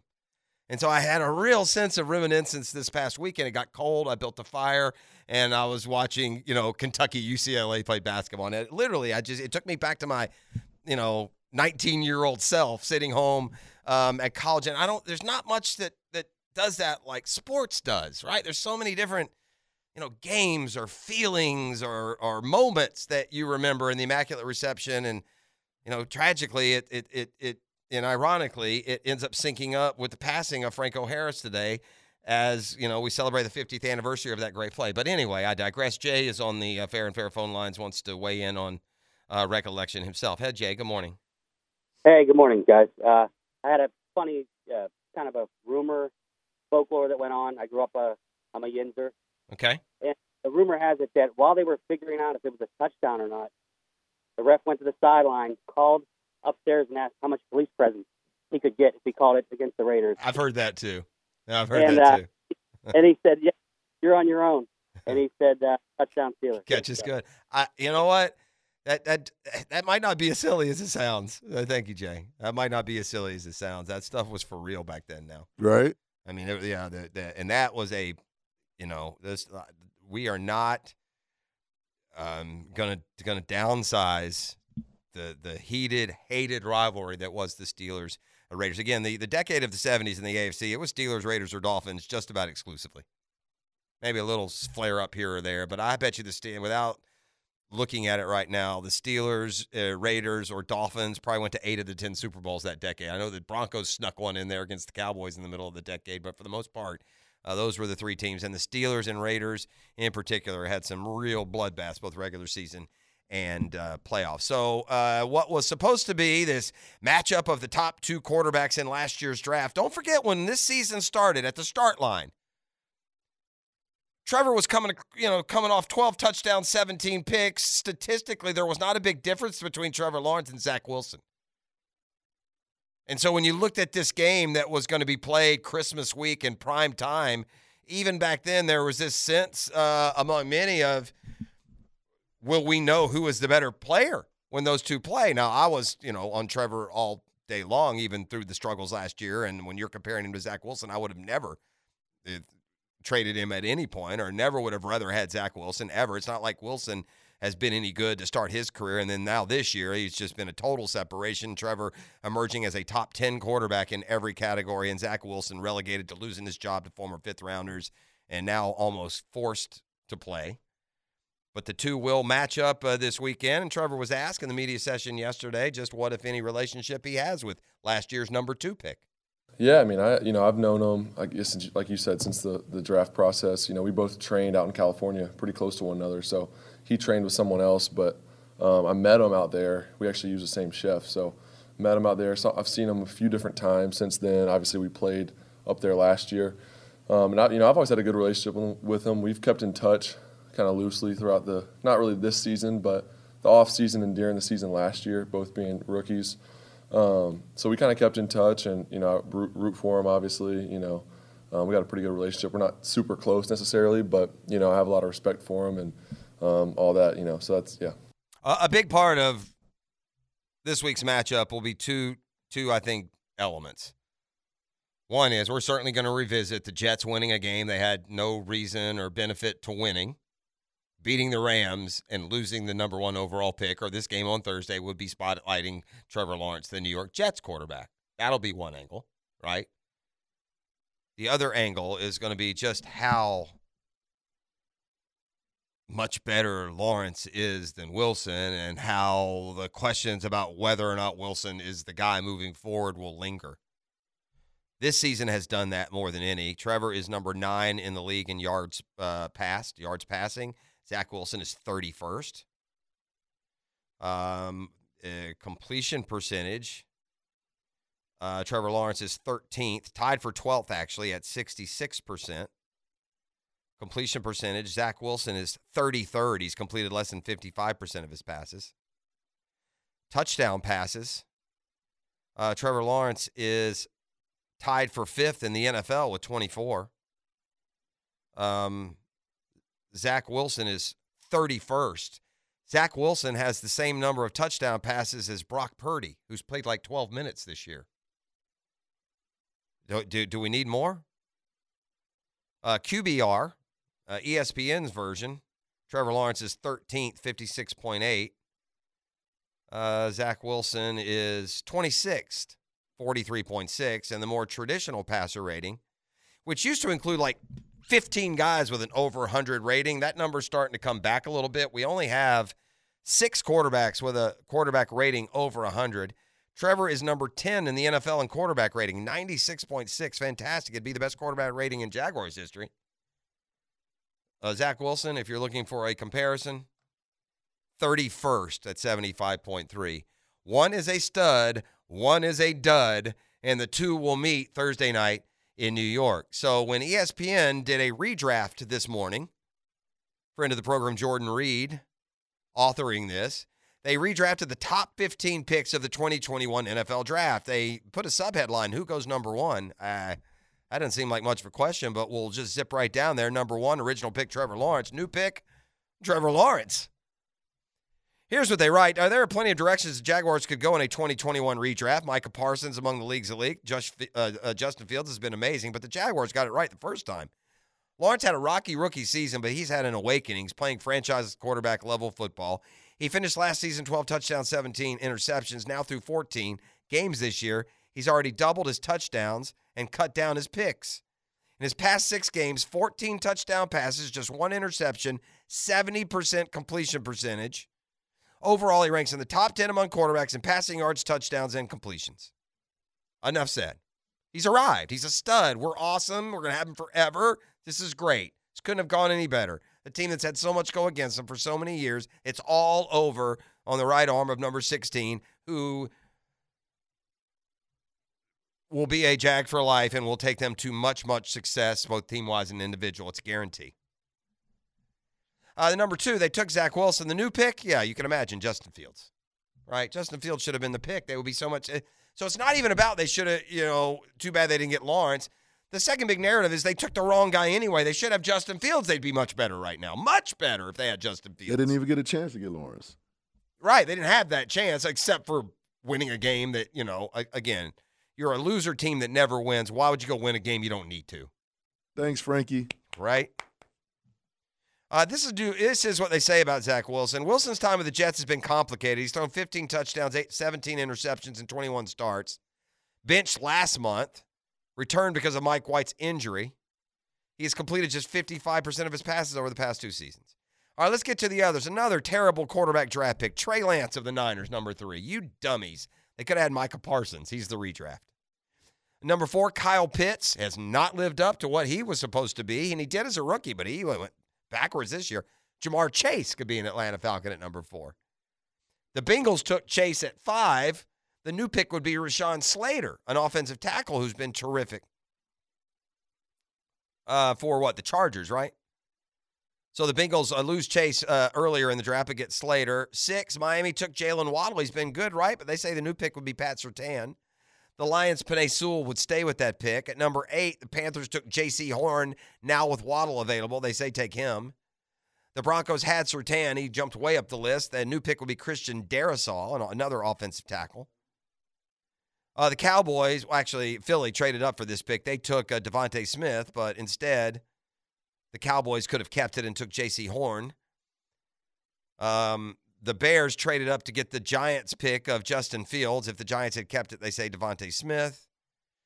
But really, the the the action really is at the top.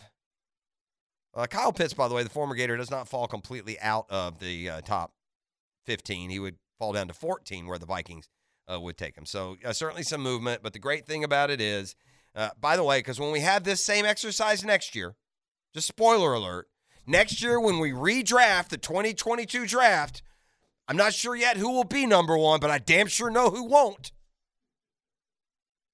This is the drill. We'll update you on the latest from the recruiting trail as, uh, you know, kids get up and going now. Programs start to get some uh, letters coming in. We'll give you the very latest as we can. And again, all day long here on 1010XL, we'll keep you up to date on National Signing Day. You're listening to the drill on 92.5 FM. Coverage of college football's early signing period on 1010XL is brought to you by the personal injury law firm of Harrell and Harrell. All right, listen, uh, thanks to the uh, support of Harrell and Harrell, boys and girls here at 1010X are going to keep you caught up all day. It's early on early signing day, so there's not a lot of breaking during our particular program, but it'll really heat up, really, um, about when we get done. And the, there's some stuff out there right now. I look with the early signing day. There's this trendy little, um, you know, tagline, Mary Flipmas," so you kind of keep up with those prospects who have been expected to go one place and then uh, st- end, end up somewhere different. I got a few of those that have happened over the course of the last 24 to 48 hours. Uh, the most recent, a big five star offensive tackle named Kadyn Proctor was going to Iowa. What do you know? He's going to Alabama now. Hmm.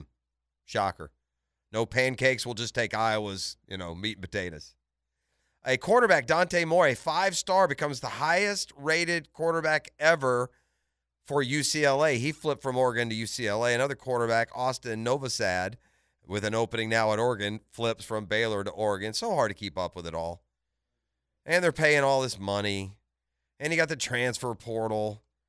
It was a lot simpler and a lot more charming when there was one signing day. It was in February, and you couldn't just lose a guy to a late highest bidder. And that's just how it's become. It'd be interesting if you could in a in an alternate universe, if you could like show a recruiting class or the top 300 and where they sign and then right next to it, the same top 300 where they would sign without all this other influence, which doesn't matter. And I, look, the money's the money. They're allowed to take it, take it. If somebody's going to pay you, then, you know, God bless them. But I just wonder what the top 300, the commitment, and the signing list, I just wonder what it would look like if there weren't all this NIL money and, and how it could be just in, incredibly different. Um, but it is what it is. That's the that's the new uh, way of doing it. I told you earlier, as the day starts, Florida is ninth on the recruiting list. Where I say FSU was, they're like 16 or 18.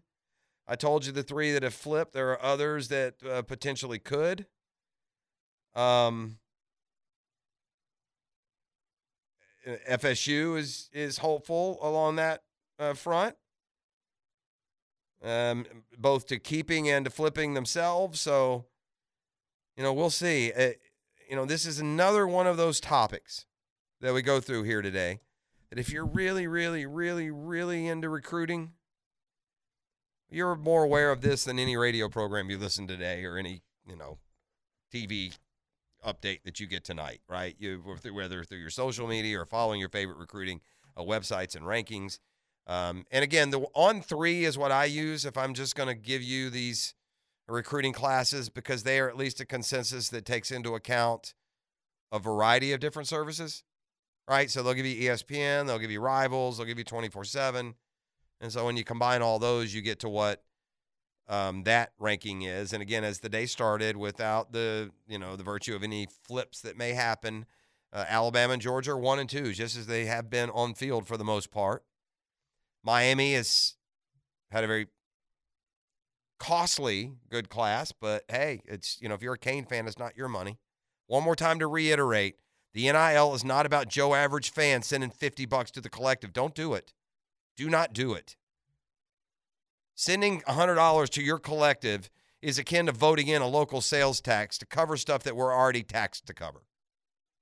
That's, again, I'm going to go a little socio-economical, political on you. Never fall for a local added tax. The taxes that we pay cover everything that they're trying to tax you for. They've just spent it on something else. But when it comes to this, this you know, NIL, it, look, whatever the reason or route that got them there, Miami is a much needed number three in the recruiting rankings with three five star players. Ohio State is four, Notre Dame is five. Texas has three five stars, including Arch Manning. They're number six. LSU is seven. Florida was seven a couple of weeks ago. Then things have broken the other way, and they now have fallen to nine, right behind Oklahoma. Uh, Florida has as many, just about as many, you know, four stars as anyone in the country. They got no five star talent though, none signed or uh, committed, but more, you know, a ton of four stars. They only have 21 prospects. 14 or 17 of them are four stars. So their average prospect uh, ranking is a little higher than some of even those teams that are ahead of them. Clemson is 10th. Uh, Tennessee at one point was top five. They've they've backed up a little bit. They're number 11. FSU has one five star commitment and uh, stands at number 16 overall, but just 15 total commitments as we uh, as we uh, stand here right now. And I'd say one other thing too about any listen, if you want to value Alabama and Georgia's recruiting class, you want to value Ohio State at number four, feel free to. You should. They've proven this way uh, one eye open of skepticism toward a Miami who has flared and showed up, or you know any program like that. It's, it's still much to be determined and to be played out. You got a lot more to show than a, a recruiting class. It takes a lot more than a highly paid, highly regarded recruiting class to guarantee you anything. Now, fans should be excited. If you're a Miami fan, you should be excited. You got a great recruiting class, but I take a lot more stock and a lot more fear out of Alabama and Georgia and Ohio State having three of the top four than I do of money come lately in Miami and what that might ultimately translate into. Um, but if you're in the ACC, you look at that with a wary eye. Ultimately, Jimmy's and Joe's win, man. I mean, you got to have some X's and O's. Don't get me wrong. And when you get down to two teams with like talent, that becomes a lot more important. But in the meantime, if you want to get to where you're going, Clemson got there with Trevor Lawrence, Deshaun Watson, all those receivers, all those D linemen. They got there recruiting. So especially if your path is could be a little quicker in the ACC, let's be honest, it is what it is. It's a right now a down football conference, like way down, like I'd say fourth or fifth among the Power Fives. So the path to to dominance and success can play out for you a little quicker and more easily, especially if you get three five stars. 641 1010 the cat has drug in the following. Good morning, Joe. Good morning, Jeffrey. It's a great signing day. Happy signing day, everybody. Yeah. But yeah. I, I, got I got to take you to task you and, all the other yeah. people out there. You can. Bruh, it's not NIL that we're Mario's yeah. been yeah. a great you're recruiter. Paying, He's you're, always no, been known as a no, no, recruiter. no. That's not right, What Joe. empirical evidence do you Joe. have that he's paying that they're paying? His someone? name is John Ruiz. He tweets every day. If you don't think that they're getting money to Right. go there, then it doesn't matter. I don't know why you argue this. Like, why does it because offend every you? time y'all talk about the other classes, Yeah, y'all right. like, we up at Miami's buying it, especially that on three rag. All right, I'll tell you why. I'll tell you why. Because you got nine three star prospects. Nobody else in the top 10 has nine three star prospects. If you have nine three stars and three five stars and are notoriously uh, known for handing out the bag, it's a simple step in logic and deduction that you're paying. And it doesn't matter. Why does it bother you? because every time you guys talk about Miami, it's like they've got this class because they're paying, whereas everybody else, we're all playing under the same rules, right? Exactly. It's not where Nick Saban Motors could come and give these kids in South Florida. Chargers. That's fine. You know why, Joe? Joe, here's why. Here's another ahead. reason why. Because Miami stinks. You can't compare know, to Nick. let me tell you this. Hold on. You can't And here's what I compare. can Let me finish, and I'll let you talk. Go I ahead, swear. Okay. You can't compare the recruiting success of Miami versus Alabama and Georgia and Ohio State. Those are great teams that go to the playoffs every year. If you show up at number three with, and by the way, to the to the that end on Mario wasn't popping out top five recruiting classes at Oregon. No, he wasn't. He's a good recruiter. They are getting a benefit of swinging guys late with extra cash, which is part of the deal. Which is also, I'm sure, what Alabama and Georgia are doing. but they have more street cred because they've been doing it longer. Okay, now let me talk. I, I, I woke up this morning. I could have spoken several languages, but the language I choose to speak right now are facts. Randy Shannon's first year, we were five and seven before that year. Where did we come in? What, what class was that? We're number freaking one. We had the number one recruiting class, bro. We do this. Kids want to come to South Florida, and it's not like just the SEC now. And and you're right, people getting paid now. People, I, I'm a capitalist. Your labor, you should be rewarded for. You should be able to. Let me to, ask you uh, this: should, kid. should you be taxed then? Should you be an employee? Yeah. Okay. Well, that, exactly. Okay. Well, that, that that's going to change some things too. I'm all for. I don't believe. I, I'm. I remember Chris Webber saying that their kid, they're selling his jersey in the bookstore, and he didn't get a dime for it. And it's not just a Michigan with number four; it's got Webber on it. That's not right, bro. You should be to get paid. And that, and that, and but that, by the way, couldn't be a further example of what this has become. This isn't about a kid being a, a good kid who succeeded and and earned, you know, recognition and ultimately cash for his likeness being used. That's not what this is now. This is paying unproven and in other cases underperforming players. In in some cases, seven figures. So it's it's very. the NFL does that. but it's First not the pick- NFL. It's college football. That's the difference. Well, the problem, you know what the problem? It used to be, you know, the kids are getting a free education; they should be happy for that. And now coaches getting eight million dollars. You that- can't that's a problem, too. Living room. Yeah, I don't That- disagree. That's the problem. So, I don't disagree with a lot you're saying. I'm not being critical of Miami's class, but I'm not naive But I enough to. disagree. I say you are when you when y'all when every time y'all come on the radio and say this is this and then oh yeah in Miami with the NIL. Every time you talk about our class, and I'm not saying you, I'm saying Yeah. every you. Uh, okay. It's always but Miami paid for this class. I- Everybody I- else did. To me, it's and. I'm not saying it, but I'm saying it and. Okay. They did, and that it, it- to me, look, you have to understand, bro. You're on the opposite end when it comes to credibility. You say the most outrageous positive things about your university all the time. So the truth may lie somewhere in the middle. I'm dubious you get McClain and Pancake without the cash. I am. Maybe I'm wrong. I don't know. It doesn't matter. You got them. They'll play. See how he coaches them and see how they do. I guess. All right, fair enough. But again, I, last thing I would say was check Mario Cristobal's record on recruiting. He is Yeah, very- okay. he is widely regarded as the best recruiter in the game. Okay. And I'm not being hyperbolic as I've been. then his then. I will say this, and again, I don't. Uh, uh, I guess I am. I just do it to be difficult with you. I'll say this. Then his then his dadgum coaching record should be a lot better. I mean, if he's the best recruiter in the game, Look at his he- Power Five coaching record. it's- Throw out when he was at FIU. Okay. Didn't Yeah. win a game when he was there. Look at his Power Five record. All right. All Well, right, and look at his last three years. Should I st- should I he start- won, he should- won should the Pac-12 twice and went to the Rose Bowl. Should I start Beat with five Ohio and State seven? last year. What about five and seven? Should I start with that? He ran the kids off, man. He's trying to build his program. yeah, I, I mean, you know, he and he and Sunbelt Billy are on the staff together. And ask anybody Sunbelt who Bill. This is the guy who took Temple Al and told us he was the best thing to arrive in Miami since Jimmy Johnson. All right, see you, Jim. All right, Yeah, all right, man. Yeah. Happy signing. Yeah, you too. That's how we go. It's all good there, gang. Don't worry about us. We'll we'll, we'll keep between the lines. Uh, Miami's it's just so amazing that Miami dominated football, and then they went to the ACC and it killed them. It killed them. I mean, Miami won the national title in 2002. They had another good year in 2003 with Larry Coker. They went 11 and two. Then they went to the ACC, and in 20 years, they've had one year where they won at least 10 games. Just one. I, I mean, is it that simple? I don't like the way you're looking at me as you say that. I'm just it's a question. Is it that simple? That's why you got that way because you went to the to the ACC. At that point, like the kids started leaving Florida. Like you know, all those Well, Miami then- kids. Okay, well then Florida. don't don't let them leave Florida. Miami's uh, four years previous to the ACC, they went 11 and one, 12 and 0, 12 and 1, 11 and 2. They went to the ACC. They went 9 and 3, 9 and 3, 7 and 6, 5 and 7, 7 and 6, 9 and 4, 7 and 6, 6 and 6, 7 and 5, 9 and 4, 6 and 7, 8 and 5, 9 and 4, 8 and 5. The 110 win year, Mark Richt's second year there. Then they went 7 and 6, 6 and 7, 8 and 3, 7 and 5, 5 and 7. Oof. No bueno, friend. But it's a again, I, I'm not attributing it all to that. You don't just fly in with no knowledge of your program, no belief in what you do, and pay a guy and he goes there. I'm not saying that's what happened at Miami.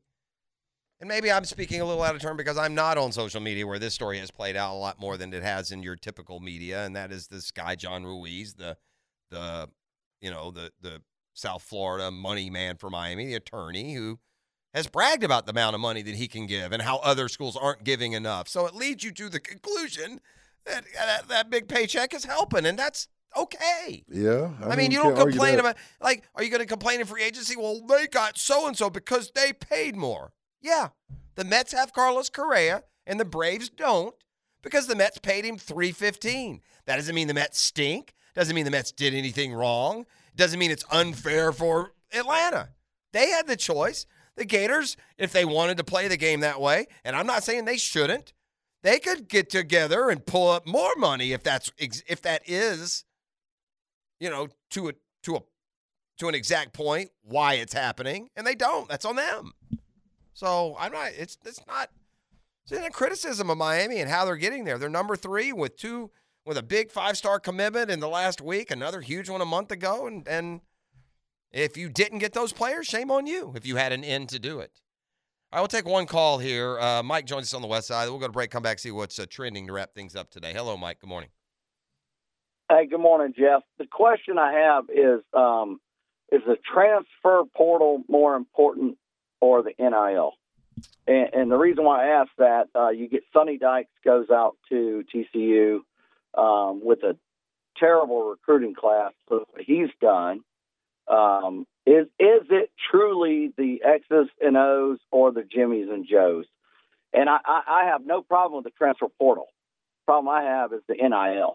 Well, I will say this. Um, I will say this in, in many regards. I'm not sure it would play out with TCU, but in many regards, those two things are intertwined. A lot of these transfer portal guys are going into the transfer portal simply to go make money somewhere. So it's a big, you know, a big reason that the portal Okay. is as crowded as it is is because of the NIL money that's now uh, available. But it's certainly important. You, you know, FSU and Mike Norvell had a much better season than some would have expected because of the work that they did in the transfer portal. I mean, they got a potential first rounder.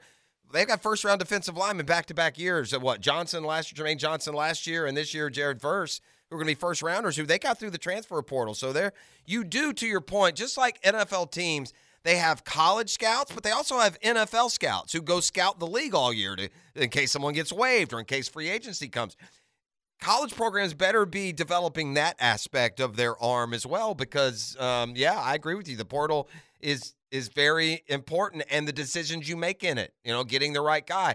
And i'll just leave you with florida apparently has agreed to terms or they've gotten a commitment from a quarterback in the portal named graham mertz. That is subtraction by addition.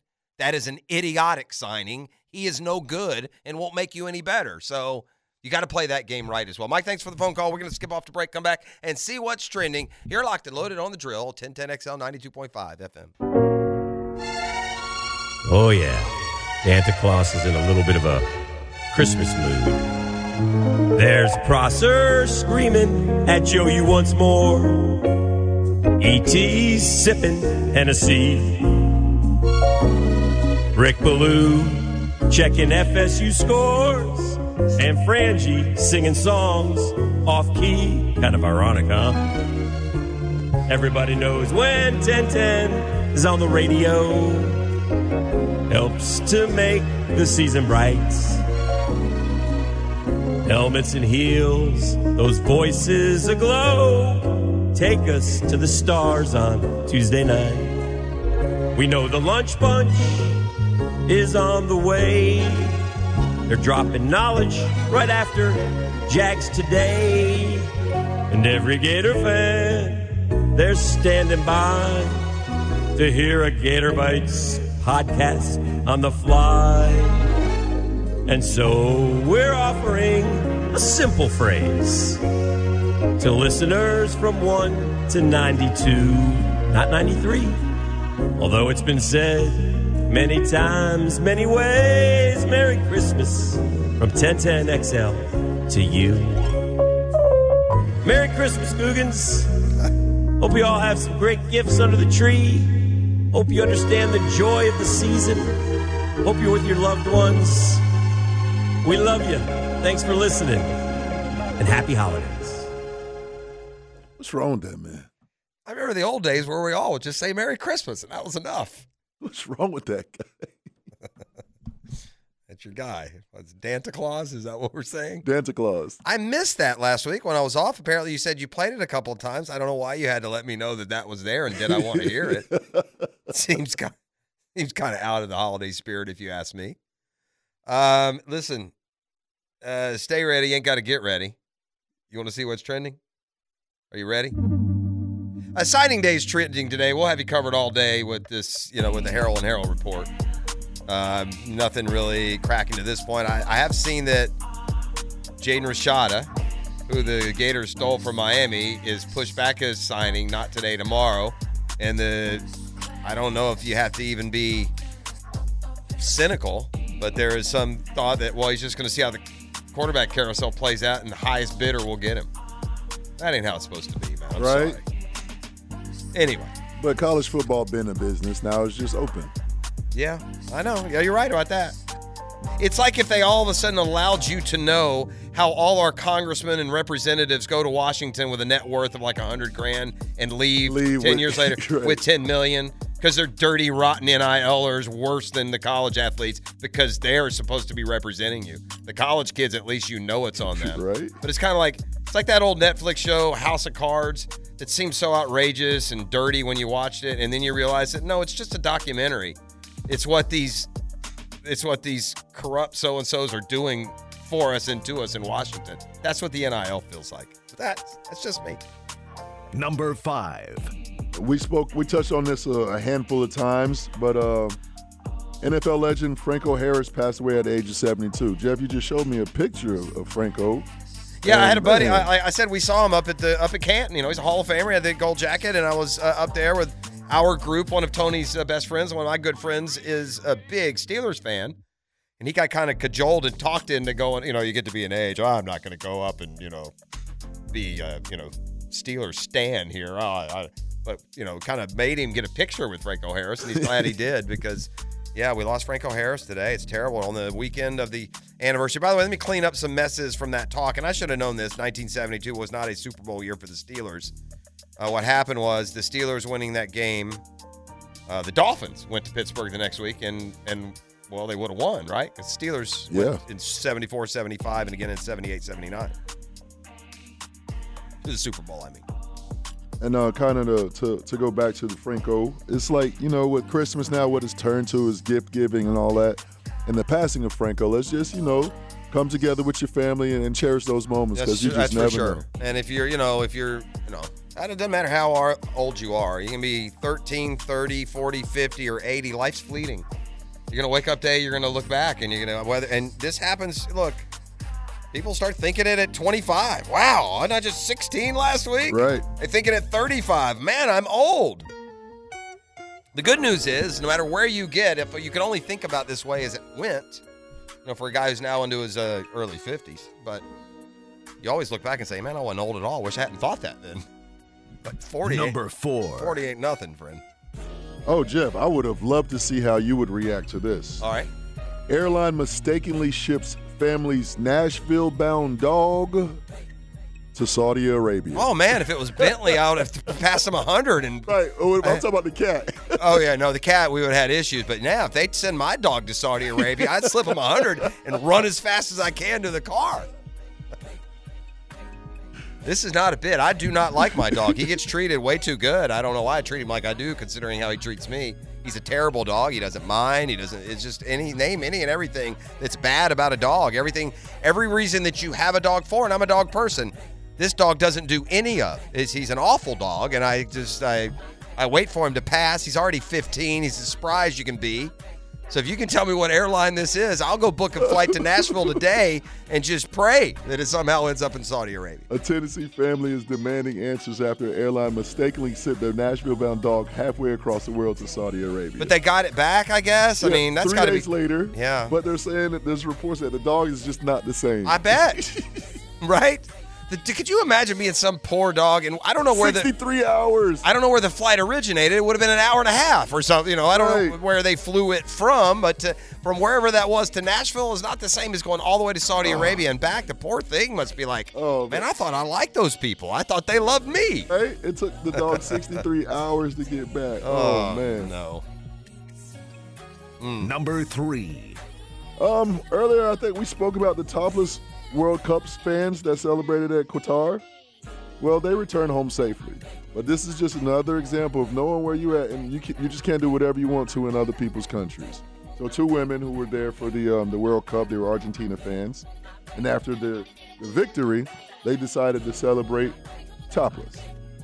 Yeah, which is not cool. You know, I mean, I, I don't think you got to be some strict Middle Eastern country to look down on that. I think if you went topless at a Jaguars game, you would be facing some issues. Yep. So I, I don't They know do what. that at the Super Bowl. No, I don't. I don't get it. I don't understand why a woman would have any reason at all to just to go topless unless she has an incredibly low opinion of herself, and it's while she gets her fulfillment and attention. I guess. I mean, there is, there are some standards still left, gang. I'm sorry, you don't get to just make up your own and then wonder why. I want to know. There's got to be better stories than that. I want to know like some of the culture clashes of the drinking and the fighting. We got to have somebody Midnight Express right now who's locked up in some Riage Right. prison somewhere. when are those stories going to come out? This is just a little, you know, little flippant little topless story. It doesn't hardly count. Number two. As we stated earlier, Lionel Messi's World Cup photo is the most liked post ever on Instagram. Right now, it has about 69 million likes on the platform. And before Messi's post, the most liked photo on Instagram was the ordinary brown egg posted in 2019, and it had about 57 million likes, which had overtaken reality. Um, it, it was uh, overtaking the previous record held by reality star, makeup mogul Kylie Jenner. Uh, thank you. That's all I can say. Thank you, Lionel Messi. The fact that one of the coven is the owner of the most liked is just a Uh-huh. disgusting reflection on society. Crazy. I think So, the lo- at most least, liked Messi, at least Messi deserves it. The most liked picture I have on Instagram is like barely over a thousand. 50, 69 million. Sheesh. Number That's one. That's a lot, isn't it?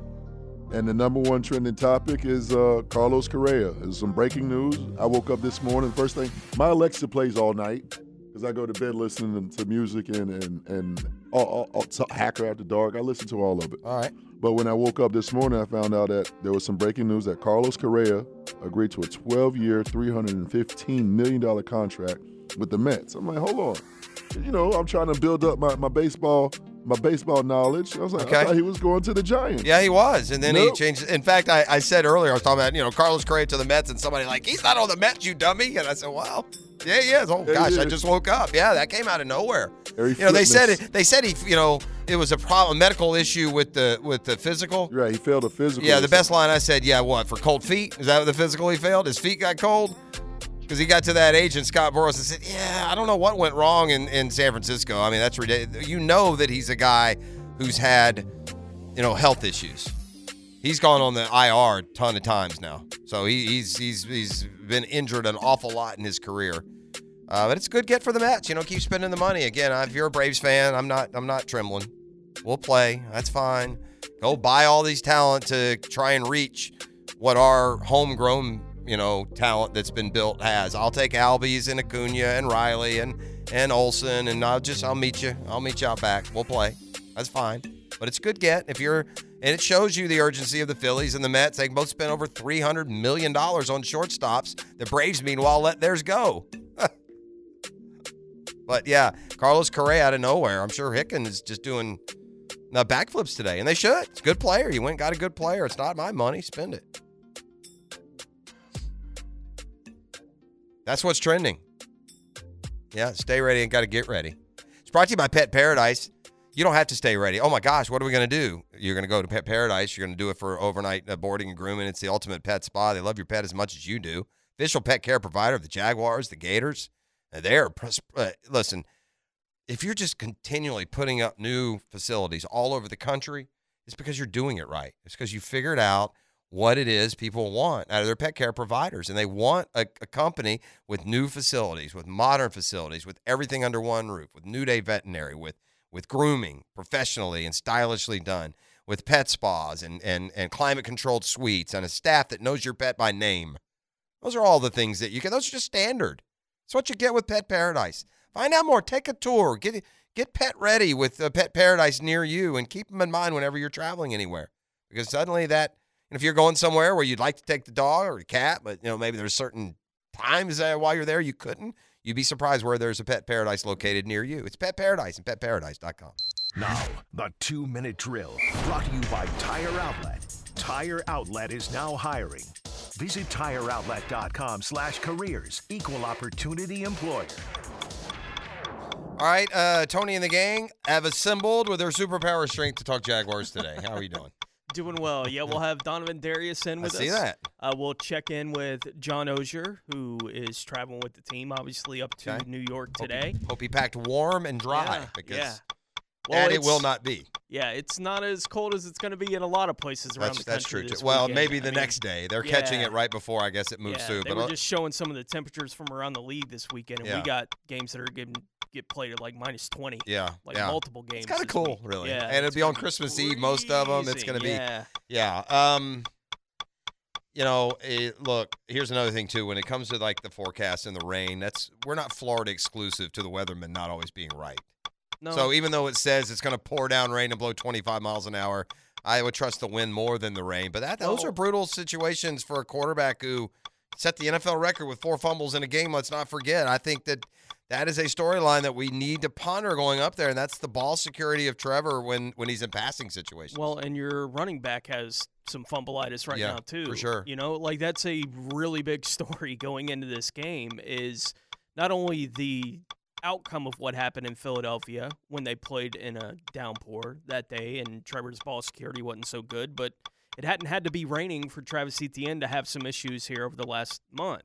You know, For sure. So Oh, yeah. that's a big story going into this one, yeah, no doubt. No, I, I, we haven't had a fumbler in a while, right? This Yeah. franchise has not been, you know, and we got a couple of guys where, you know, that that's going to matter moving forward. I, I, I still can't help but think, as long as football's been played and as many downs as these have, that this it's fluky fumbling. I don't know about Trevor.